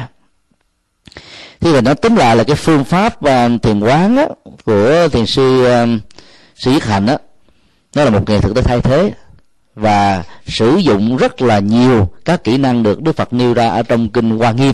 Chứ không phải đây là một cái sáng tạo mới một sáng tạo riêng mà là sự ứng dụng Đức Phật nói trong kinh Hoa Nghiêm thôi. Kinh Hoa Nghiêm này nó có một cái phẩm gọi là phẩm tịnh hạnh. Trong phẩm đó đó nó có hàng trăm bài thi kệ mỗi một bài kệ gồm có bốn câu. Trong bốn câu này ta thấy nó có một cái nghệ thuật thay thế.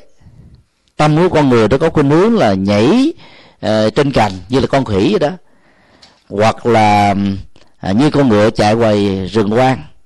Cho nên nếu mà mình để cho tâm á mà nó nó nó hoạt động theo cái thói quen của đó đó là mình không làm chủ đó được.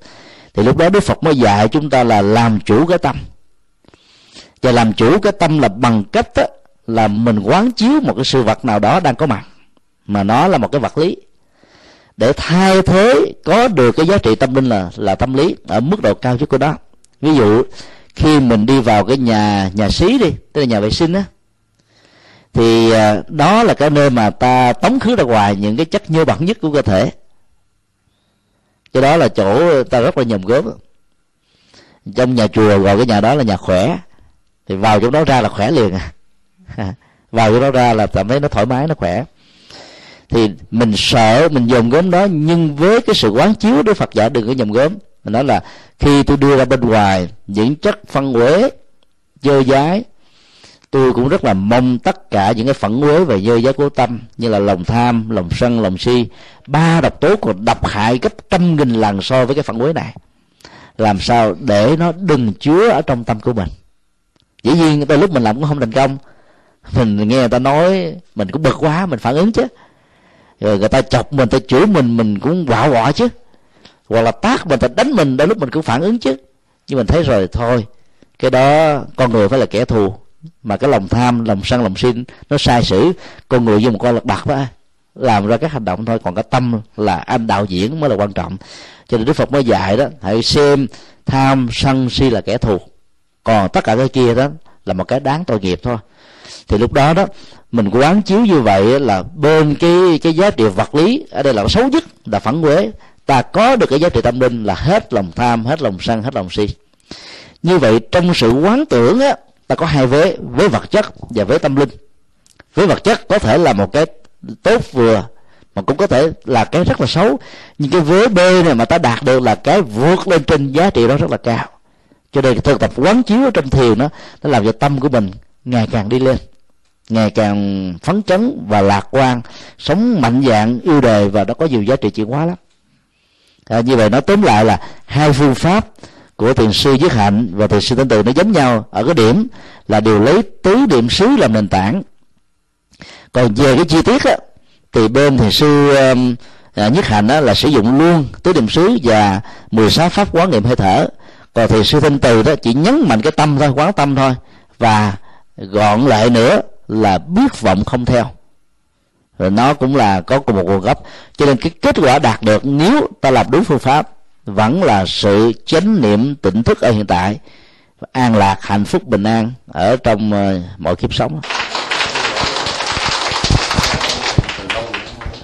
Biết vọng không theo biết vọng tâm. Chân tâm sao có không rõ chỗ đó? Vọng tâm làm sao? Tôi bây giờ suy nghĩ cũng là vọng á. Chân là gì? Nếu không nghĩ mấy này thì trơn là cái chỗ nào? Không biết không rõ là chân này vọng tâm chân tâm chúng tôi thì à, không theo môn phái của thầy sư thanh từ. Cho nên à, không có um, nghiên cứu nhiều về à, các cái phần hướng dẫn của thiền sư về cái đối tượng vọng là thế thế nào là cái gì cái chân là thế nào là như làm sao. Chúng tôi chỉ dựa vào trong kinh điển đó, và cái cái câu kệ mà được nêu ra trong kinh um, viên giác là biết vọng không theo đó. Tức là mình đừng có tạo ra một cái cưỡng lực để đè nén đó. Ví dụ như là ai cũng có những cái thói quen của lòng tham lòng sân lòng si. Và ta phải thấy rất rõ là không phải lòng tham nào cũng xấu. Có những cái lòng tham chân chính nó làm cho ta thành công trong cuộc đời. Ví dụ về những ước muốn đẹp những ước mơ lành và những cái um, lời nguyện cầu tốt cho thân nhân cho cuộc đời. Nó cũng là một cái phần lòng tham. Nhưng lòng tham này là cái rất là tốt cái đó đó thì được đức phật gọi là tham như ý túc hay là dục như ý túc. Thì giữ lại cái lòng tham này còn cái lòng tham tiêu cực đó, thì loại trừ. Như vậy cái đó nó là dòng. Còn cái lòng tham tốt đó, là ta nên giữ lại.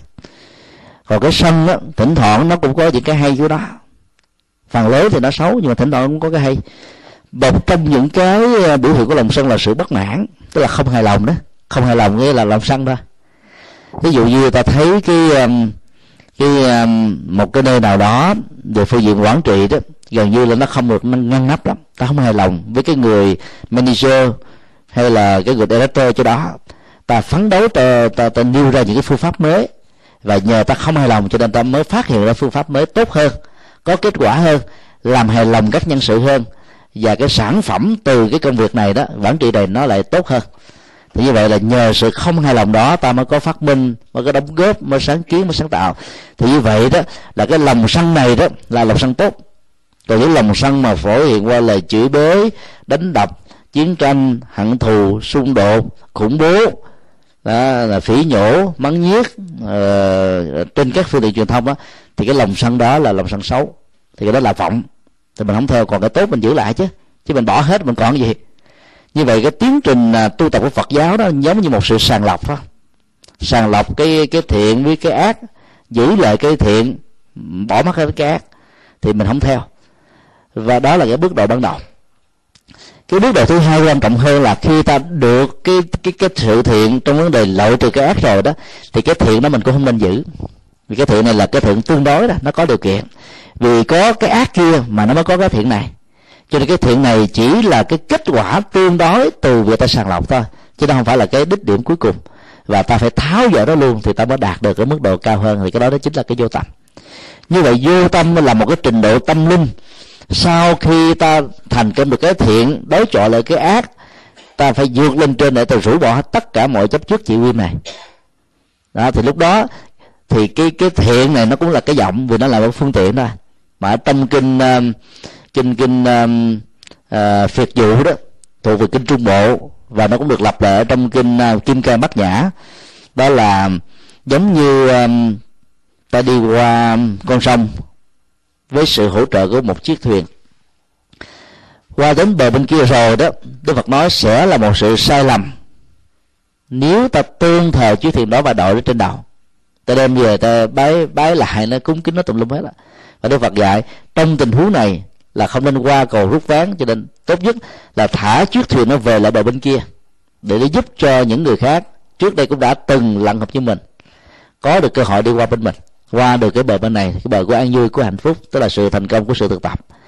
Như vậy nên là sau khi ta đạt được rồi thì ta phải biết rằng các cái phương pháp thực tập là à, biết quyển thì lìa đó, đó thì bao gồm cái quyển cao nhất là cái thiện.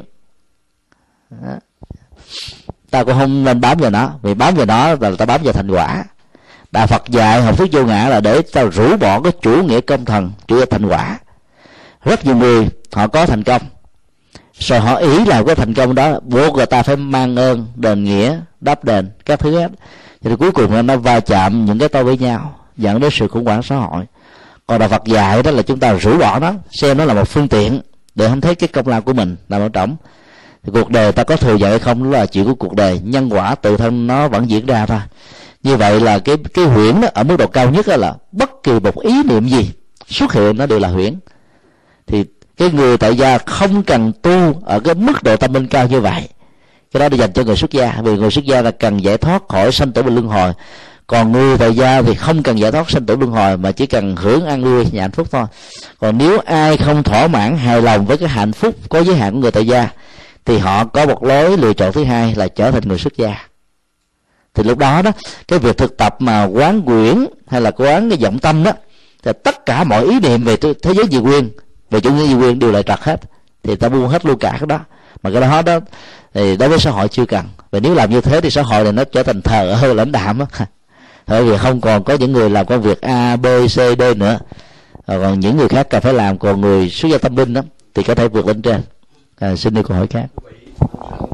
Như vậy người cư sĩ có cần thiền không? Dạ, dĩ dĩ là người cư sĩ cần thiền chứ. Cái mức độ cần thiền của họ đó nó nằm ở chỗ như thế này. Là sử dụng thiền để được bình an. Chứ không phải sử dụng thiền để được giải thoát. Và trong kinh đức phật nói đó còn đời sống tại gia tức là còn có quan hệ tính dục đó với vợ và chồng không bao giờ có giải thoát. Đạo phật là con đường tâm linh đầu tiên trong các tôn giáo xác định điều này. Chính vì thế mà đức phật khuyên các vị xuất gia đó à, vượt bằng cách là chuyển hóa cái năng lượng tính dục trở thành năng lượng từ bi. Có người thành công có người thất bại có người làm được ba chục phần trăm có người bảy chục có người bảy trăm phần trăm. Ai làm được người đó là chứng thánh. Còn là người phàm đó thì nó vẫn còn ở mức độ vi tế do đó đó là cái việc mà thực tập thiền quán của người tại gia là để rũ bỏ các phiền não chứ không cần giải thoát. Mà phiền não mà không rũ bỏ thì khổ đau nó nhiều lắm. Phiền não nó bao gồm tất cả những điều không như ý. Nó diễn ra xung quanh mình đối với chính mình trong gia đình của mình trong các mối quan hệ xã hội trực tiếp hay là gián tiếp của mình. Mình rũ bỏ nó thì à, mình được bình an. Chứ vì thế mà đạo phật đó, nó, nó nhấn mạnh về cái con đường nội tâm còn đạo khổng nó nhấn mạnh về con đường xã hội và chính trị. Đạo lão là nó, nó gắn liền với con đường à, tách ly xã hội. Ở à, thâm sơn cùng cốc. Còn à, thiên chúa giáo tinh lành hồi giáo cũng là con đường xã hội chính trị giống như là là đạo khổng. Thì cái cái cái điểm đặc biệt của đạo phật đó là và con người là ngoài cái phước báo trong xã hội mình dấn thân với những bài kinh đức phật dạy. Nếu ai muốn cái mức độ cao hơn thì thực tập thiền ở mức độ vô tâm hay là mức độ chánh niệm tỉnh thức ở cái tầng cấp cao nhất để chúng ta giải thoát khỏi sinh tử. Cho nên mưa tại gia vẫn phải cần. Chúng tôi đã tham khảo và nghiên cứu khá nhiều và có một cái đúc kết như thế này. Bản chất thường vipassana đó thích hợp với người phương tây. Hay nói cách khác là thích hợp với nền văn hóa công nghiệp hiện đại. Trong khi đó tịnh độ tâm nhìn mặt trong đó, nó thích hợp với cái nền văn hóa nông nghiệp. Bởi vì trong nền văn hóa nông nghiệp á, thì đời sống của con người về phương diện kinh tế á, rất là thiếu thốn khổ đau. Chân lắm tay buồn mỏi mệt lắm. Mà ngồi tịnh như thế này chỉ trong vòng 5 phút là ngủ gục liền à. Mệt quá mà. Thì ngồi tịnh nó trở thành là một sự thư giãn thư giãn trong cái mệt vật lý của thân đó. Nó tạo ra chất an thần và dẫn đến cái giấc ngủ. Còn cái người phương tây đó là họ có được tự do họ có được ờ, sự phát triển ai có khả năng đó thì phát huy được cái tiềm lực của mình ở mức độ cao nhất chứ không bị trù dập không bị à, có những cái bất công xã hội ở mức độ tương đối so với những nước nghèo. Thì nhờ như thế đó cho nên họ phát triển. Và cái nền văn hóa hoa kỳ và nền văn hóa ờ, của kinh tế thị trường đó là văn hóa thiếu nợ. Đó là 18 tuổi là người ta khích lệ cái cái cái ờ, năng lực thiếu nợ rồi nhờ thiếu nợ đó mà thế hệ trẻ đó phải ờ, hết sức là phấn đấu trong cuộc đời 10 năm sau hai chục năm sau tùy theo mức độ thành công trong nghề nghiệp có được căn nhà phương tiện đủ đầy tiện nghi vật chất đó, thuận lợi. Và do đó đó là cái sự tự lực của họ rất là cao nó thích hợp với thiền hơn. Và cái thứ hai nữa đó họ phải phát một cái gánh ờ, gánh nợ trên vai rất là mỏi mệt để mình có được cái nơi ổn định như là cái giá rất là là xứng đáng mà nói theo cái ngôn ngữ thuật ngữ tiếng anh đó freedom is not free. Ha. Tức là mình phải trả một cái giá là phải phấn đấu làm việc rất là mỏi mệt thì mình mới thành công được. Cho nên là cái căng thẳng về tâm lý nó nhiều. Các cái thống kê xã hội học đó, mà chúng tôi đọc được đó, thì ở hoa kỳ đó mỗi một ngày như vậy đó có thời điểm cả năm chục người tự tử mà chết. Mà phần lớn họ là những người thành công về kinh tế cả có vai với xã hội. Nhưng mà vì cái xã hội này là một cái xã hội nó tôn trọng cái tự do cá nhân nhiều. Cho nên cái cái privacy đó của con người, về cái personal nó rất là cao. Cha mẹ cũng phải tôn trọng cái đó của con em của mình. Đụng tới là nó có thể là gọi công an hay là gọi cảnh sát bằng nhiều cái cách thức khác nhau. Do đó là con người đó là dễ dàng bị thương tổn lắm, dễ dàng bị va chạm. Ví dụ ở việt nam đó, ta thường có bài kệ là nghe tiếng chuông phiền não nhẹ những người các nhà xung quanh chùa nghe tiếng chuông họ khoái. Ở hoa kỳ này và nhiều nước khác nghe tiếng chuông là phiền não nhiều đúng không à chùa mà tụng kinh gõ mỏ là phiền não thôi, chứ không có phiền não nhẹ được. Phiền não tăng. Bồ đề ga nó xuất hiện thôi. Cái nền văn hóa nó thay đổi. Cho nên cái quan cái cái bối cảnh đó, nó cũng phải theo đó mà được ứng xử. Thì như vậy là cái việc mà căng thẳng trong công ăn, việc làm để giải quyết cái nợ đó, làm cho người ta mỏi mệt nhiều lắm và thiền quán niệm hơi thở làm giúp cho người đó xả được stress và những cái căng thẳng khác. Chứ bằng không đó trong giàu có mà ta vẫn không được hạnh phúc và bình an. Thì dầu uh, uh, ở cái phương diện khó khăn nhất hay là thuận lợi nhất đó, thì việc thực tập thiền để giải phóng cái căng thẳng của tâm lý đó vẫn là một nhu cầu không thể thiếu. Không ai dám bản lĩnh nói rằng là tôi không bị phiền não trừ những vị chứng đắc thôi còn các ông thầy tu cũng phải thế thôi.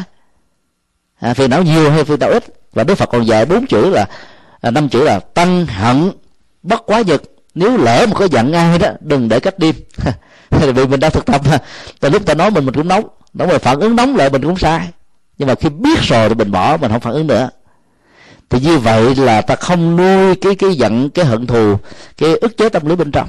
Và do đó người tại gia nếu thực tập được như thế thì trong quan hệ vợ chồng nó, nó rất là à, ấm no lành lẹn bình an. Chứ người đó một câu kẻ cả lại câu chứ sao gì cũng ly dị.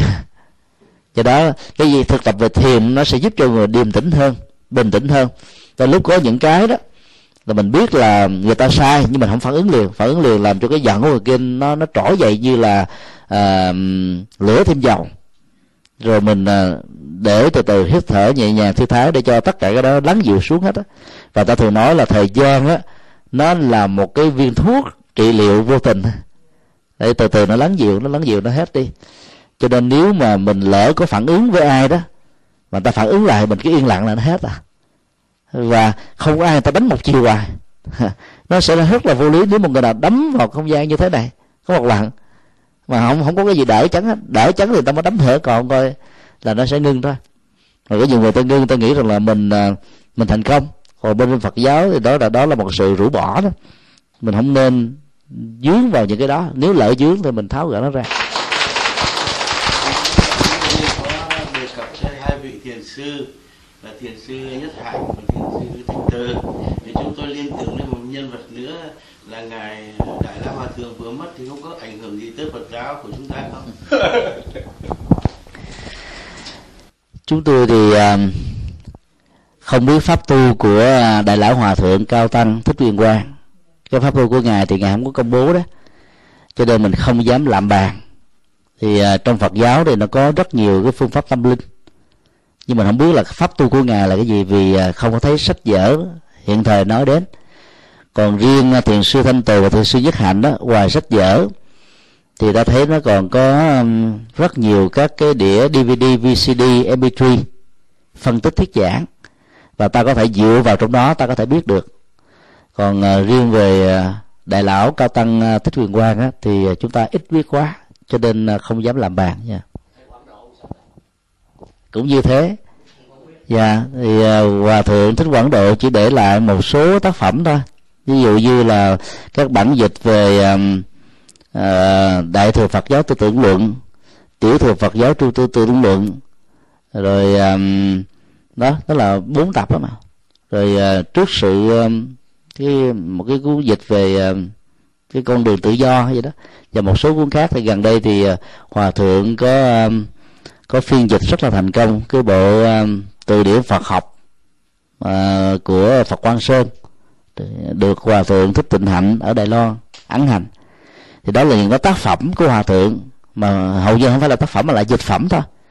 Còn một cái ờ, dịch phẩm ấn tượng nhất đó được nhiều người biết đến nhất ở tại Việt Nam đó đó là thoát phòng tục lụy. Đó là một cái uh, câu chuyện là nói một vị nhà sư không bị vướng vướng lụy của tình yêu. Và tác giả của câu chuyện này đó là hòa thượng tinh văn. Bây giờ vẫn đang còn sống tức là người sáng lập ra phật quan sơ thế giới đó. Thì đó là những cái tác phẩm mà ta biết được, phần lớn là dịch thôi. Còn ờ, cái phương pháp và thực tập thiền mặt hay tịnh của ngài như thế nào, cũng không nghe ai nói đến, mà cũng không nghe các phương tiện truyền thông thông thông tin cho chúng ta. Chúng tôi chúng tôi chúng con không nói về vấn đề mà tu tập. Nhưng mà có ảnh hưởng gì tới cái hiện tình Phật giáo bây giờ không thì? Này, cái tôi nghĩ là cái chúng tôi con nghĩ là cái này cũng liên quan đến Phật giáo, thì không có cái này thì à, chúng tôi không xin à, không không có à, nhận xét. Tất cả chúng ta, mỗi người có thể có tự nhận xét. Mà nhận xét một người không có vấn mặt một người không có mặt là điều nó rất là dễ bị hiểu lầm. Và nó cũng không nên. Và hơn nữa, cái tầm nhìn của mình không đủ sức để nhận xét các ngài. Còn khi mà có qua băng giảng thể hiện lại đó, qua cái học thuyết đó, thì mình dễ dàng mình nói. Và nó đi liên hệ đến sự thực tập đó thì nó vẫn tốt hơn. Yeah dạ, cảm ơn. Mời chú. Tôi được biết được là thầy đã đi thuyết giảng hoàng pháp ngoài Việt Nam ra đi sang Hoa Kỳ rồi đi sang Úc rồi đi sang một vài nước khác. Thì ờ, vì chúng tôi lâu không ờ, ở xa Việt Nam thì chúng tôi không rõ rằng là như hôm nay chẳng hạn thầy ờ, được thí chủ đạo hữu ở đây mời tới thuyết giảng thì chẳng hay là ở Việt Nam có ai mời thầy tới nhà để thuyết giảng một cách thoải mái thế này không? Có được tự do như vậy không? Ở à, tại Việt Nam đó thì à, chúng tôi đã được mời thuyết giảng ở rất nhiều nơi rất nhiều nơi. Mà thường á, thì không có mời thuyết giảng ở nhà mà thuyết giảng ở các chùa. Là bởi vì à, các cái nhà ở Việt Nam nó nhỏ lắm.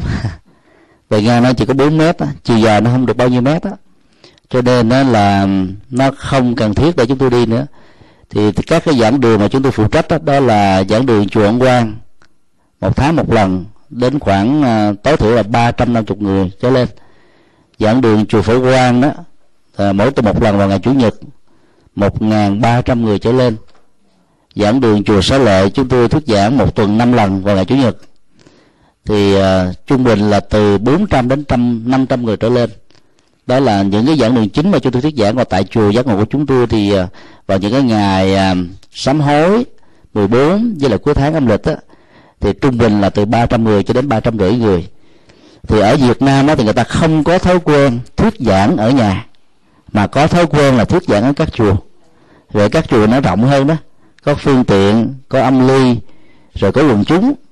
Và chùa ở Việt Nam đó, nó không phải xa nhà như là ở tại nước ngoài rộng lớn như thế này. Cho nên đó là, là ngay tại um, tại quận 10 thôi.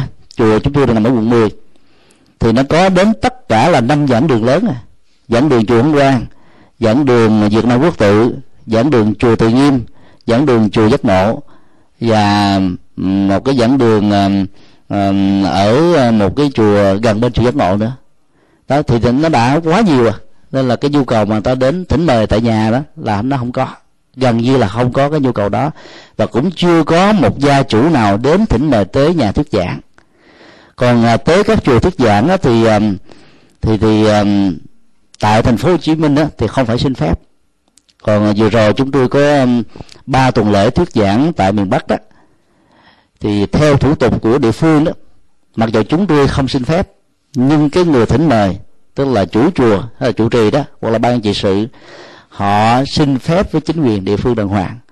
Thì chúng tôi mới được quyền tới đó giảng. Còn bằng không đó, thì cũng không được quyền. Như vậy là cái cái thủ tục hành chánh đó ở trong nước đó, nó tùy nơi. Có nơi nó nó thuận có nơi thì nó không có đến nỗi là thoải mái. Rồi xin phép thì người ta vẫn cho không có khó khăn gì. Và, à, chúng tôi cũng đã thuyết giảng tại bình định rồi nha trang và nhiều tỉnh thành khác.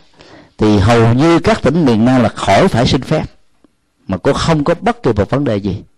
Còn ở tại tư gia đó thì chúng tôi cũng chưa từng nghe một cái băng giảng nào của các hòa thượng tại việt nam. Các tăng ni, cao tăng hay là những vị đại đức trẻ, sư cô trẻ thuyết giảng tại nhà, mà toàn là thuyết giảng tại chùa. Vì cái lẽ theo chúng tôi suy nghĩ đó là vì nó là cái nhu cầu. Ta sinh hoạt tại chùa nhiều hơn là ở tại nhà, vì nhà nó quá chặt hẹp và thiếu phương tiện. Xin thưa sư thầy, xin phép là xin phép hành tránh nhưng họ có kiểm soát mình à, thầy được giảng hay là thầy hoàn toàn giảng đạo Phật là tự do? Chúng tôi không hề bị kiểm soát gì cả. Băng giảng của chúng tôi trong vòng um, năm um, 2004 cho đến bây giờ đó là gần 700 bài thuyết giảng về 700 đề tài khác nhau. Cứ trung bình là khoảng uh, 12 cho đến 15 bài thuyết giảng mỗi tháng. Chưa bao giờ bị kiểm duyệt gì cả. Và um, ở trong nước đó, thì để xuất bản thì ta phải xin phép theo cái luật xuất bản à, băng từ sách vở thì à, các cái bài giảng của chúng tôi là không có xin phép. Và nhiều có thể nói là hàng trăm các hòa thượng tăng ni khác cũng chẳng có ai xin phép cứ phổ biến thôi. Nó được gọi là giống như lưu hành chui đó. Tức là về phương diện luật pháp là nó là sai. Còn những cái băng á, về nhà phật giáo cổ nhà phật giáo sách vở thì phải xin phép. Vì cái đó nếu mà không đó thì sẽ bị phạt về cái luật xuất bản. Còn băng giảng thì lưu hành vô tư tới các chùa người ta bài bán thậm chí là bài bán ở việc ở hải ngoại là ấn tống là chính. Ở việt nam ấn tống thì tiền gì không nổi vì cái nhu cầu nó quá nhiều. Một ngày mà mình nếu mình ấn tống á, nó có thể là vài chục ngàn bản cũng không đủ để để để chia. Cho nên là không thấy à, chùa nào để xin giấy phép xuất bản, à, xuất bản cho những cái à, băng giảng. Vì, vì xin như vậy đó mỗi một cái đĩa giảng đó nó 500 ngàn đồng. Thì cái tiền mình phát hành ra nó không bằng cái tiền để mình trả tiền thuế đó 500 ngàn đồng và là có cái để còn hơn nữa. Do đó là chúng tôi không hề bị kiểm duyệt gì cả. Còn à, ngoài cái phần mà giảng đó, thì chúng tôi còn là dạy ở trên học viện Phật giáo Việt Nam à, tại thành phố Sài Gòn. Thì học viện này đó là nó đào tạo cái cấp cử nhân Phật học. Ngoài ra thì chúng tôi còn đào tạo cái cấp uh, cao cấp giảng sư rồi cao đẳng Phật học trung cấp giảng sư. Và toàn bộ chương trình giảng dạy thì chẳng có ai kiểm soát chi. như vậy là xin phép và để giảng là chỉ xin phép hành tránh thôi. Để cho biết là mình tới chùa đó chứ không phải là xin phép. Xin phép hành chánh thì nó chỉ diễn ra như thế này là là mỗi đầu năm đó thì ở các chùa Việt Nam và các tôn giáo cũng giống như nhau thôi là phải làm một cái tờ à, báo cáo về cái sinh hoạt dự kiến của mình trong năm. Và từ sinh hoạt trong Phật giáo thì mình đã biết rõ rồi các tôn giáo khác thì chúng tôi không rành. Ví dụ như là à, một ngày thì mình có bốn thầy khóa thì ba tháng hè ba tháng hạ đó thì mình có thêm hai tài khóa nữa có thêm chương trình tu học. Rồi à, mình dự kiến là mấy cái ngày lễ hội dân hóa Phật giáo như là Tết, Du Lan, Phật đản và một vài cái ngày lễ dỗ của chùa. Thì thường á, chùa chúng tôi đã có tổ chức về triển lãm văn hóa về thư pháp về tranh ảnh về hội họa và có tổ chức ca nhạc văn nghệ thì mình ghi. Thì mình cứ ghi dư dư. Ví dụ như mình có thể làm ở trong năm là hai nhưng mình phải ghi là sáu bảy đó. Và đó là chúng tôi có thể làm 10 lần ở trong một năm. Thì mình báo cáo vậy thôi. Thì như vậy là khi mình làm khỏi phải xin phép. Còn ngay đầu năm á, mà mình không ghi những cái đó đó thì mỗi một sự kiện mình phải xin phép. Không xin phép là phạm luật. Nên nó có những điều như thế. Yeah. coi như là giáo giảng giáo lý Phật Việt Nam rất là thoải mái và và chúng tôi trước đây nghe rằng là mỗi lần đi giao giảng hoặc pháp là phải xin phép cũng như việc ấn tống kinh sách thì phải qua sự kiểm duyệt của chính quyền ờ, cộng sản ở Việt Nam.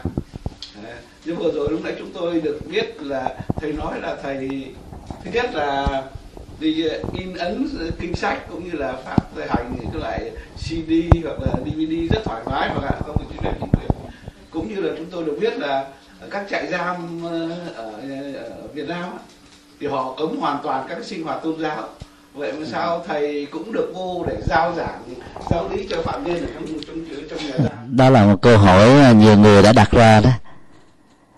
Cái gì cũng vậy mình có cái cách đó, thì mình vào được.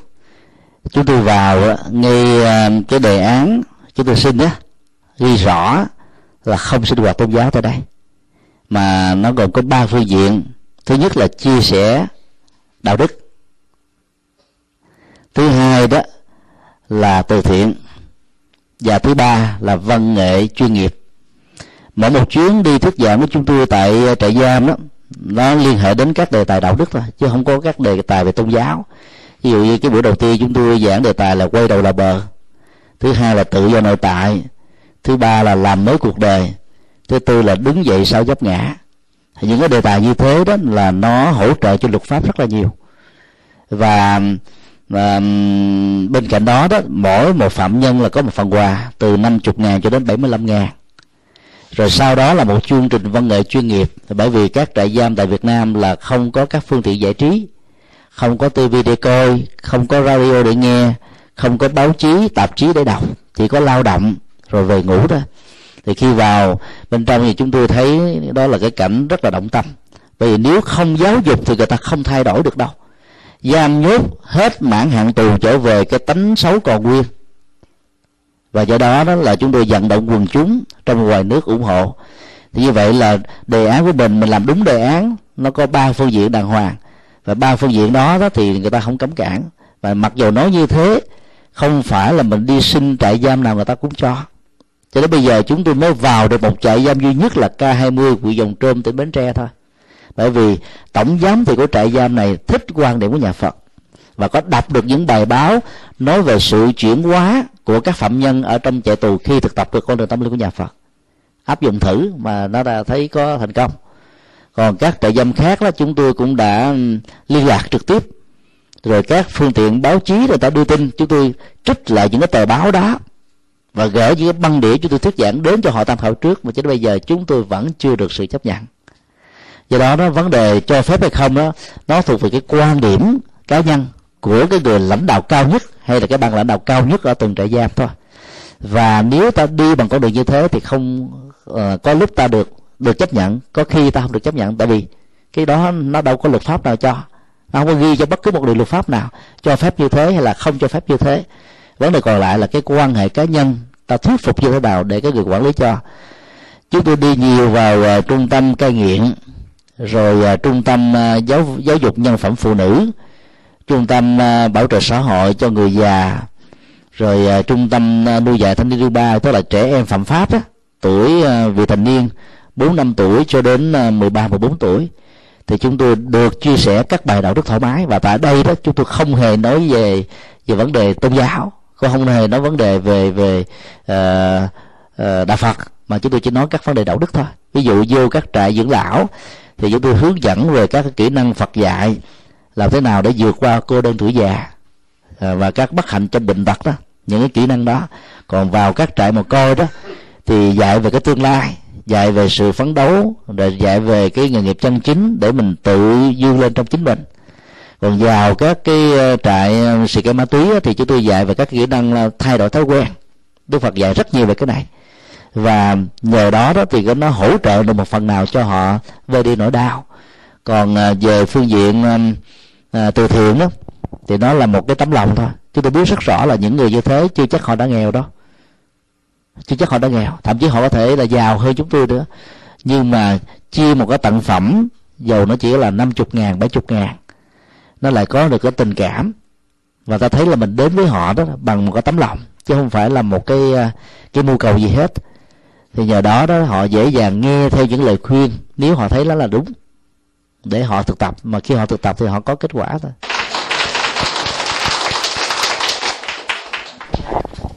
Chùa thưa chị chùa muốn ờ, thỉnh thầy sang đây thì qua cái thủ tục thế nào? Có phải là xin ở đây hay xin nhà nước của ờ, Việt Nam? Về cái uh, thủ tục pháp lý đó rồi à, chúng tôi đi à, du học vào năm 94 đó, nói hơi xa xưa chút xíu để thấy. Thì cái việc mà xin một hộ chiếu đối với người tu đó khó vô cùng. Cái cơ chế hành chính áp dụng cho người tu các tôn giáo nói chung nó khó khoảng gấp 10 lần so với người tại gia hay là người không có tu. Người không có tu chỉ mất có à, thời điểm đó đó là khoảng một tháng là có được hộ chiếu còn chúng tôi phải mất 6 tháng cho đến một năm hai năm trở lại đây, tức là khoảng từ à, 2006 đó, thì nó mới có một cái lệnh mới là người tu sĩ đó, chúng tôi không biết các tôn giáo khác có hay không, còn tu sĩ Phật giáo của chúng tôi đó, là được ứng xử như là các thường dân. Trước đây thì nó không phải như thế. Khi ứng xử như các thường dân thì chúng tôi chỉ cần nhờ một cái dịch vụ du lịch, hay là tự mình đi ra xin đơn thôi. Điền thì 14 ngày mình có được hộ chiếu. Rồi đó là một cái à, cái điều may mắn cho rất nhiều tăng ni thì trước đây thì họ muốn đi nhưng mà đi rất là khó. Và kể từ khi mà mình có hộ chiếu rồi đó là mình đi thoải mái chẳng phải trình báo ai. Còn theo cái luật tạm trú thì ta chỉ báo địa phương là tôi đi vắng bao, bao nhiêu tháng thôi. Bởi vì theo luật pháp hiện hành đó nếu mình vắng mặt uh, chúng tôi nhớ không biết là phải 3 tháng hay 6 tháng gì mà mình không có khai báo đó thì người ta được quyền cắt hộ khẩu của mình vì vi, luật, vi phạm luật pháp. Còn nếu mà mình có khai báo thì mình đi thoải mái mình không cần phải nói là mình đi đâu chúng tôi cũng chưa bao giờ khai báo là chúng tôi đi thuyết giảng ở hoa kỳ hay là thuyết giảng ở úc hay là thuyết giảng chỗ nào. Thậm chí đi hội thảo về chúng tôi cũng chẳng trình báo ai. Đó là một sự thật mà nhiều người khác nó cũng như thế. Và để có được cái cái điều kiện sang hoa kỳ đó thì nó rất là khó vì hoa kỳ là một cái nước kiểm uh, uh, duyệt xét rất là kỹ về vấn đề uh, uh, visa và họ sợ rằng mình ở lại luôn. À, cho nên uh, phải cần có tối thiểu là một thư mời của một ngôi chùa, có một hội đoàn tôn giáo đó. Còn tư nhân thì không mời được. Mời tư nhân mà đi theo dự tôn giáo đó thì thường là chính phủ hoa kỳ đánh rớt. Vì cái quyền của nhân viên visa ở tại tổng lãnh sự hoặc là đại sứ hoa kỳ rất là cao. Họ có cảm giác rằng là mình có ý định ở luôn là họ có đánh rớt. Cho nên ờ, chúng tôi được tư vấn là phải tối thiểu là có hai, ba ngôi chùa mời. Để cho nhân viên visa có cảm giác rằng là đi là nhân vật quan trọng được nhiều chùa mời thì người đó sẽ không có nhu cầu ở lại. Cho nên họ cho rất là dễ dàng. Bốn lần chúng tôi đi đó hầu như là hoa kỳ không hề phỏng vấn gì cả. Chỉ ra nộp hồ sơ uh, chờ trong vòng 2 tiếng và họ nói là ngày mai tới để lấy visa thôi. Rất là dễ vì có được tư vấn tốt. Do đó nếu mình muốn đi bảo lãnh cho người nào đi nhanh đó, thì mình nhờ đến hai ngôi chùa trở lên và trong hai ngôi chùa đó phải có một ngôi chùa có cam kết về vấn đề bảo trợ an sinh xã hội cho người đó. Và muốn chứng minh cái cái việc mà bảo trợ này nó là có thật đó, thì ta phải ờ, đính kèm cái balance sheet của chúng ta về nhà băng đó. Thì như vậy là họ chỉ cần dựa vào đó họ thấy là đây là nó là một cái thủ tục bảo lãnh đầy đủ. Cho nên đó là những người chúng tôi tư vấn để đi Hoa Kỳ và nhiều nước khác đó, đều rất thành công vì họ có hai ngôi chùa có trở lên thì lần đi lần này thì chúng tôi có được uh, hai ngôi chùa mời cho nên là đi rất là thành công thầy thì như vậy là người ta nói là có chư tăng thì như thầy chẳng hạn đi tự do có người bị quản chế thì có phải là bị phân biệt hay là có quyền của chính phủ Việt Nam không? Chúng tôi không nghĩ như thế. Vấn đề à, mình xin hộ chiếu đó thì bây giờ nó 14 ngày là các tu sĩ đều được còn có một số người dạ, khi mà chính phủ họ xem là người đó vi phạm luật hay là họ không thừa nhận vị đó về phương diện luật pháp, theo cách này hay cách khác đó, là chuyện của nhà nước, thì những người mà họ xem là đang vi phạm luật đó, thì họ không cấp hộ chiếu. Còn tất cả những ai không có vi phạm luật đó, thì họ được cấp hộ chiếu một cách bình thường. Do đó đó, chúng tôi chỉ là một trong vô số những người được cấp hộ chiếu vì chúng tôi không vi phạm luật theo cái cách riêng của cái luật ở Việt Nam. Còn cái chuyện là luật đó đúng hay sao đó là một chuyện khác nữa. Cho nên đó, sẽ là một sự ờ, có logic khi ta suy luận. Hàng người này không được người kia được cái lại người này được ưu quyền. Nhưng nó không có chân lý. Chân lý là cái nó hoàn toàn khác. Bởi vì không phải riêng chúng tôi. Rất nhiều linh mục rất nhiều mục sư rất nhiều ờ, nhà làm đạo tinh lành uh, hòa hảo cao đài uh, phật giáo đều đi đi được và rất nhiều thường dân cũng đi được mà. Cho nên đó là ai không vi phạm luật thì người ta cho phép đi. À, tức là có cấp hộ chiếu đó. Và khi có hộ chiếu rồi thì nhà nước Việt Nam không can thiệp vào cái gì. Vì cái chuyện là ta được đi chỗ này không được đi chỗ kia. Và chúng tôi cam đoan đó là một sự thật. Ít nhất là đối với bản thân mình. Yeah. chẳng là đặc ăn. Người ta suy nghĩ như thế thôi. Còn thực thật thì nó rất là khác.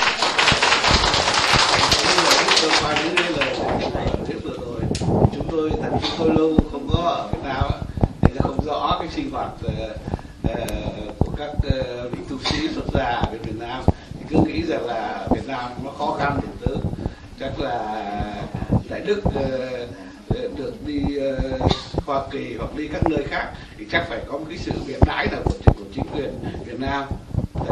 Có có có nhiều người á được đi nhưng mà không thèm đi. Là vì không thích đi đó vì không thích đi chứ không phải là không được đi. Thỉnh thoảng có nhiều người vậy. Vài tin tức nói là à, thí dụ như có một có một ờ, nếu tôi nhớ không lầm thì có vị nhà mà vừa rồi được các tên à, hòa thượng thích quảng độ chẳng hạn. Chỉ có đi từ sài gòn mà ra bình định để thăm ờ, ờ, uh, thượng tọa thích quang mà nhà nước cũng không cho đi. Vậy mà tại sao đi từ Việt Nam sang Mỹ sang Úc mà đại đức lại đi một cách thoải mái như vậy chẳng hóa ra là uh, đại đức có cái chính quyền tùy tùy giai đoạn chúng ta cứ thử uh, thấy như thế này.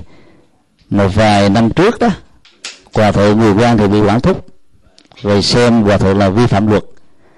Nhưng kể từ lúc mà hòa thượng quyền quan gặp ông à, thủ tướng võ văn khải đó và phan văn khải đó thì hòa thượng quyền quan được thỉnh mời để đi người ta tạo điều kiện để đi.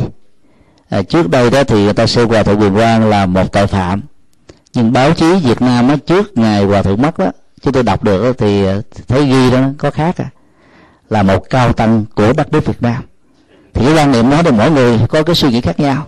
Khi khác nhau thôi cho nên từ thời điểm khi mà cái quan điểm bình luật pháp của nhà nước ứng xử lên một số vị nào đó đó nó có phần thay đổi à, thay đổi đó tích cực hay là tiêu cực đó là tùy à, thì những người như thế những người như thế đó có thể bị cái phương diện này bị phương diện nọ. Còn ai mà không nằm trong cái diện được gọi là vi phạm luật pháp theo cái phương diện là giá thì không có gì trở ngại cả. À.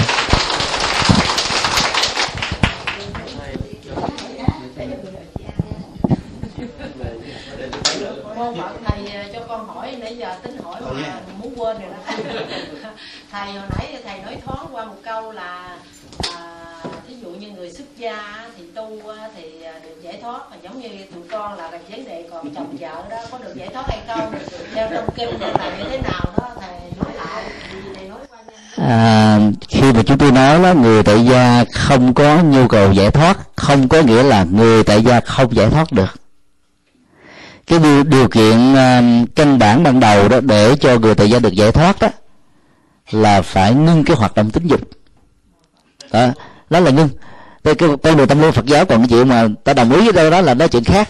Còn theo đức phật á là muốn được giải thoát thì điều căn bản là phải chuyển hóa năng lượng tính dục theo lòng từ bi. Đó là điều đầu tiên. Thì vấn đề còn lại người tại gia nó có hai dạng. Tại gia có gia đình tại gia không có gia đình. Tại gia có gia đình thì theo đức phật là không giải thoát được rồi. Tại gia không có gia đình nó cũng có hai dạng. Một dạng là chồng vợ quá cố.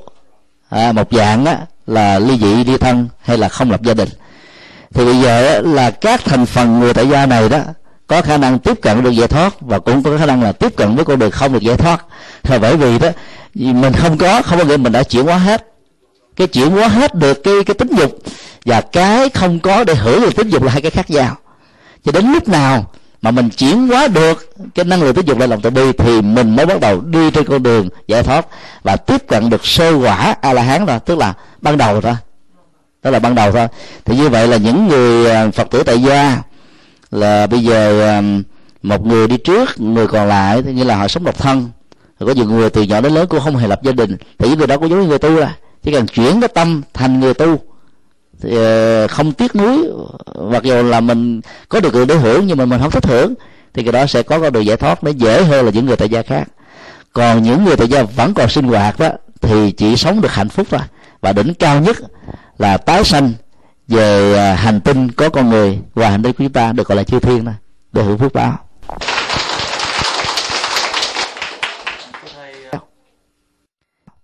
Dạ nhân thể vừa nghe đại đức nói về, nếu mà coi như là muốn giải thoát thì coi như là mình phải dứt bỏ cái tính dục đi phải không ạ.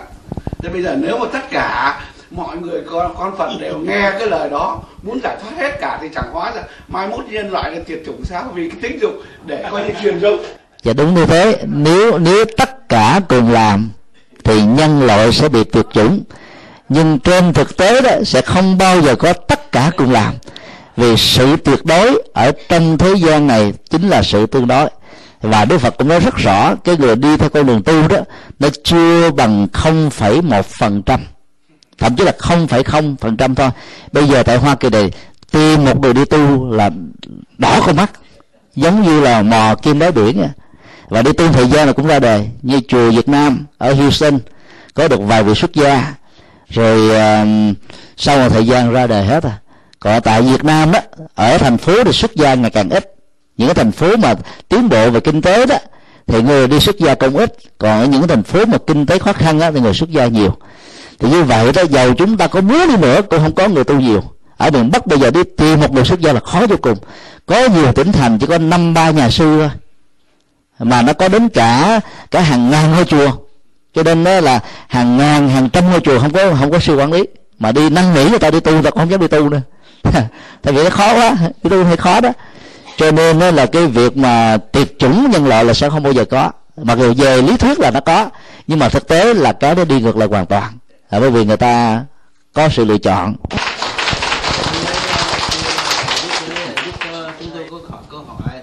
Đức nói là nếu muốn mà đạt đến vô tâm thì có ba phương pháp. Phương pháp thiền vipassana từ tứ niệm xứ đó. Rồi phương pháp thứ nhì là tình độ, phương pháp thứ ba là mật tông. Thì cái thiền nó hơi cao cấp với người cư sĩ. Mật tâm thì chúng ta không có đụng tới, tại vì bên tây tạng ít người bên này không có bây giờ.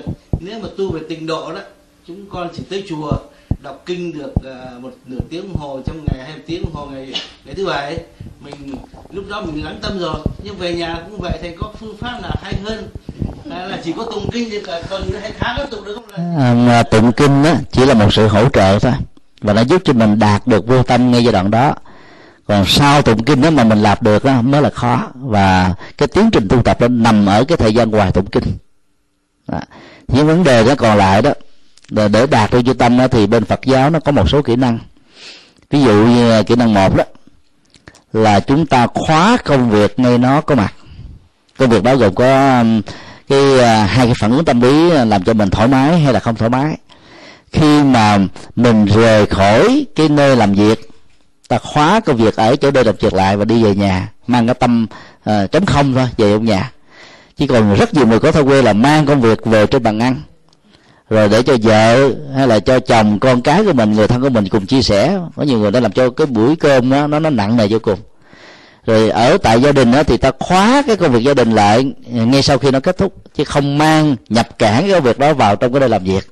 Hay vì ta làm cho đầu óc của mình nó nặng gấp đôi tức là vừa làm việc và vừa phải có trách nhiệm. Mà trên thực tế ta không thể giải quyết được cái trách nhiệm khi ta không có không có mặt ở chỗ đó. Cho nên là khóa công việc ở một chỗ thì ta được hạn chế cái cái cái tình trạng hữu thức quá nhiều để dẫn đến cái cái vô tâm ở mức độ tương đối. Mà cái ờ, xã hội của Hoa Kỳ và nhiều quốc gia khác đó nó có cái tiên tiến ở chỗ đó là cái quy hoạch à, thành phố rất là tốt. À, nó chia làm từng zone zone ờ, nào làm buôn bán là riêng zone à, à, công nghiệp riêng à, zone nhà, nhà thờ chùa chiền riêng zone cư dân riêng. Cho nên đó là gần như đó là ta bán ở một chỗ ta ngủ một chỗ khác. Do đó là về nhà ít cái khi mình bị dướng cái chuyện bán đó còn ở việt nam á là các nhà mặt tiền cũng là cái chỗ buôn bán cũng là cái nhà kho cũng là cái nhà ngủ cũng là cái nhà tiếp khách cũng là cái nhà sinh hoạt. Cho nên nó là hai bốn giờ cái tâm của mình nó bị lẳng quẩn nó nhìn thấy tất cả cái này nhiều lắm. Và do đó đó là mình rất là khó buông khó vô tâm được lắm. Còn ở tại hoa kỳ ta dễ vô tâm hơn về nhà à, vắng lặng như là một cái tu viện. Yên tĩnh như một tu viện thậm chí còn yên tĩnh hơn nhiều tu viện ở việt nam đó. Cây xanh thông mát còn việt nam tu viện mấy tu viện có được cây xanh đâu đó là cái phước của người hoa kỳ. Và những người làm được công dân hoa kỳ và nhiều nước khác tư lý trên thế giới. Như vậy là cái việc vô tâm thứ nhất là làm sao ta khóa công việc ngay chỗ nó xuất hiện và ta dễ đạt được vô tâm. Cái thứ hai đó là ta lựa cái gì để ta giữ cái nào không cần thiết là ta bỏ. À, thì cái chuyện là tốt xấu nó có những cái tiêu chí rất là khác nhau tùy theo nền văn hóa tùy theo luật pháp tùy theo quan điểm của cá nhân. Miễn là cái nào mà nó làm cho mình không thoải mái thì ờ, đạo Phật dạy chúng ta phương pháp thay thế. Chúng tôi tạm gọi đó là cái phương pháp chuyển đại tâm. Giống như cái tivi nó có nhiều cái channel.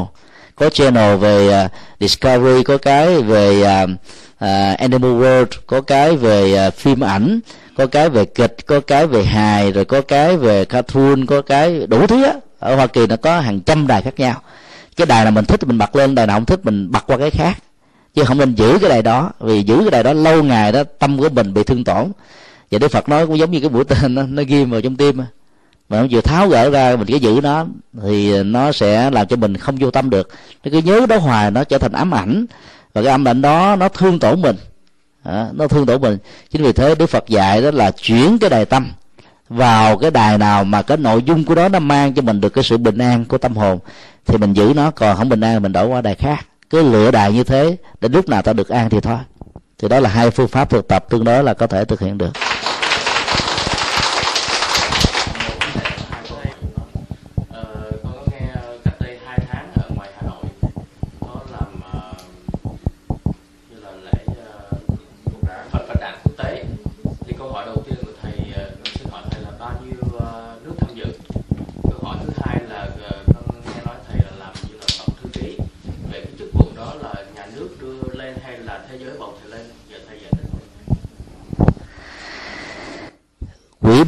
Chức quốc tế của đại lễ Phật Đại Liên Hợp Quốc đó là một cái tổ chức hành chánh Phật giáo quốc tế độc lập với các chính phủ gắn liền với Liên Hợp Quốc và được hình thành đó, cái buổi sơ khể là tại Hoa Kỳ vào năm 2000 Liên Hợp Quốc lần đầu tiên dưới kiến nghị của 34 quốc gia mà đứng đầu đó là Đại sứ Tích Lan nói về tầm quan trọng của ba cái lễ hội văn hóa đối với đời sống tâm linh của người Phật tử cho nên Liên Hợp Quốc đã đồng thuận chưa từng có trong lịch sử hội thảo của Liên Hợp Quốc là không có một phiếu nào không không hài lòng không đầu lệnh và kể từ đó đó thì cái thông điệp của Liên Hợp Quốc đó đưa ra đó là mỗi năm vào tháng năm dương lịch nó tương đương với âm lịch là, là tháng tư.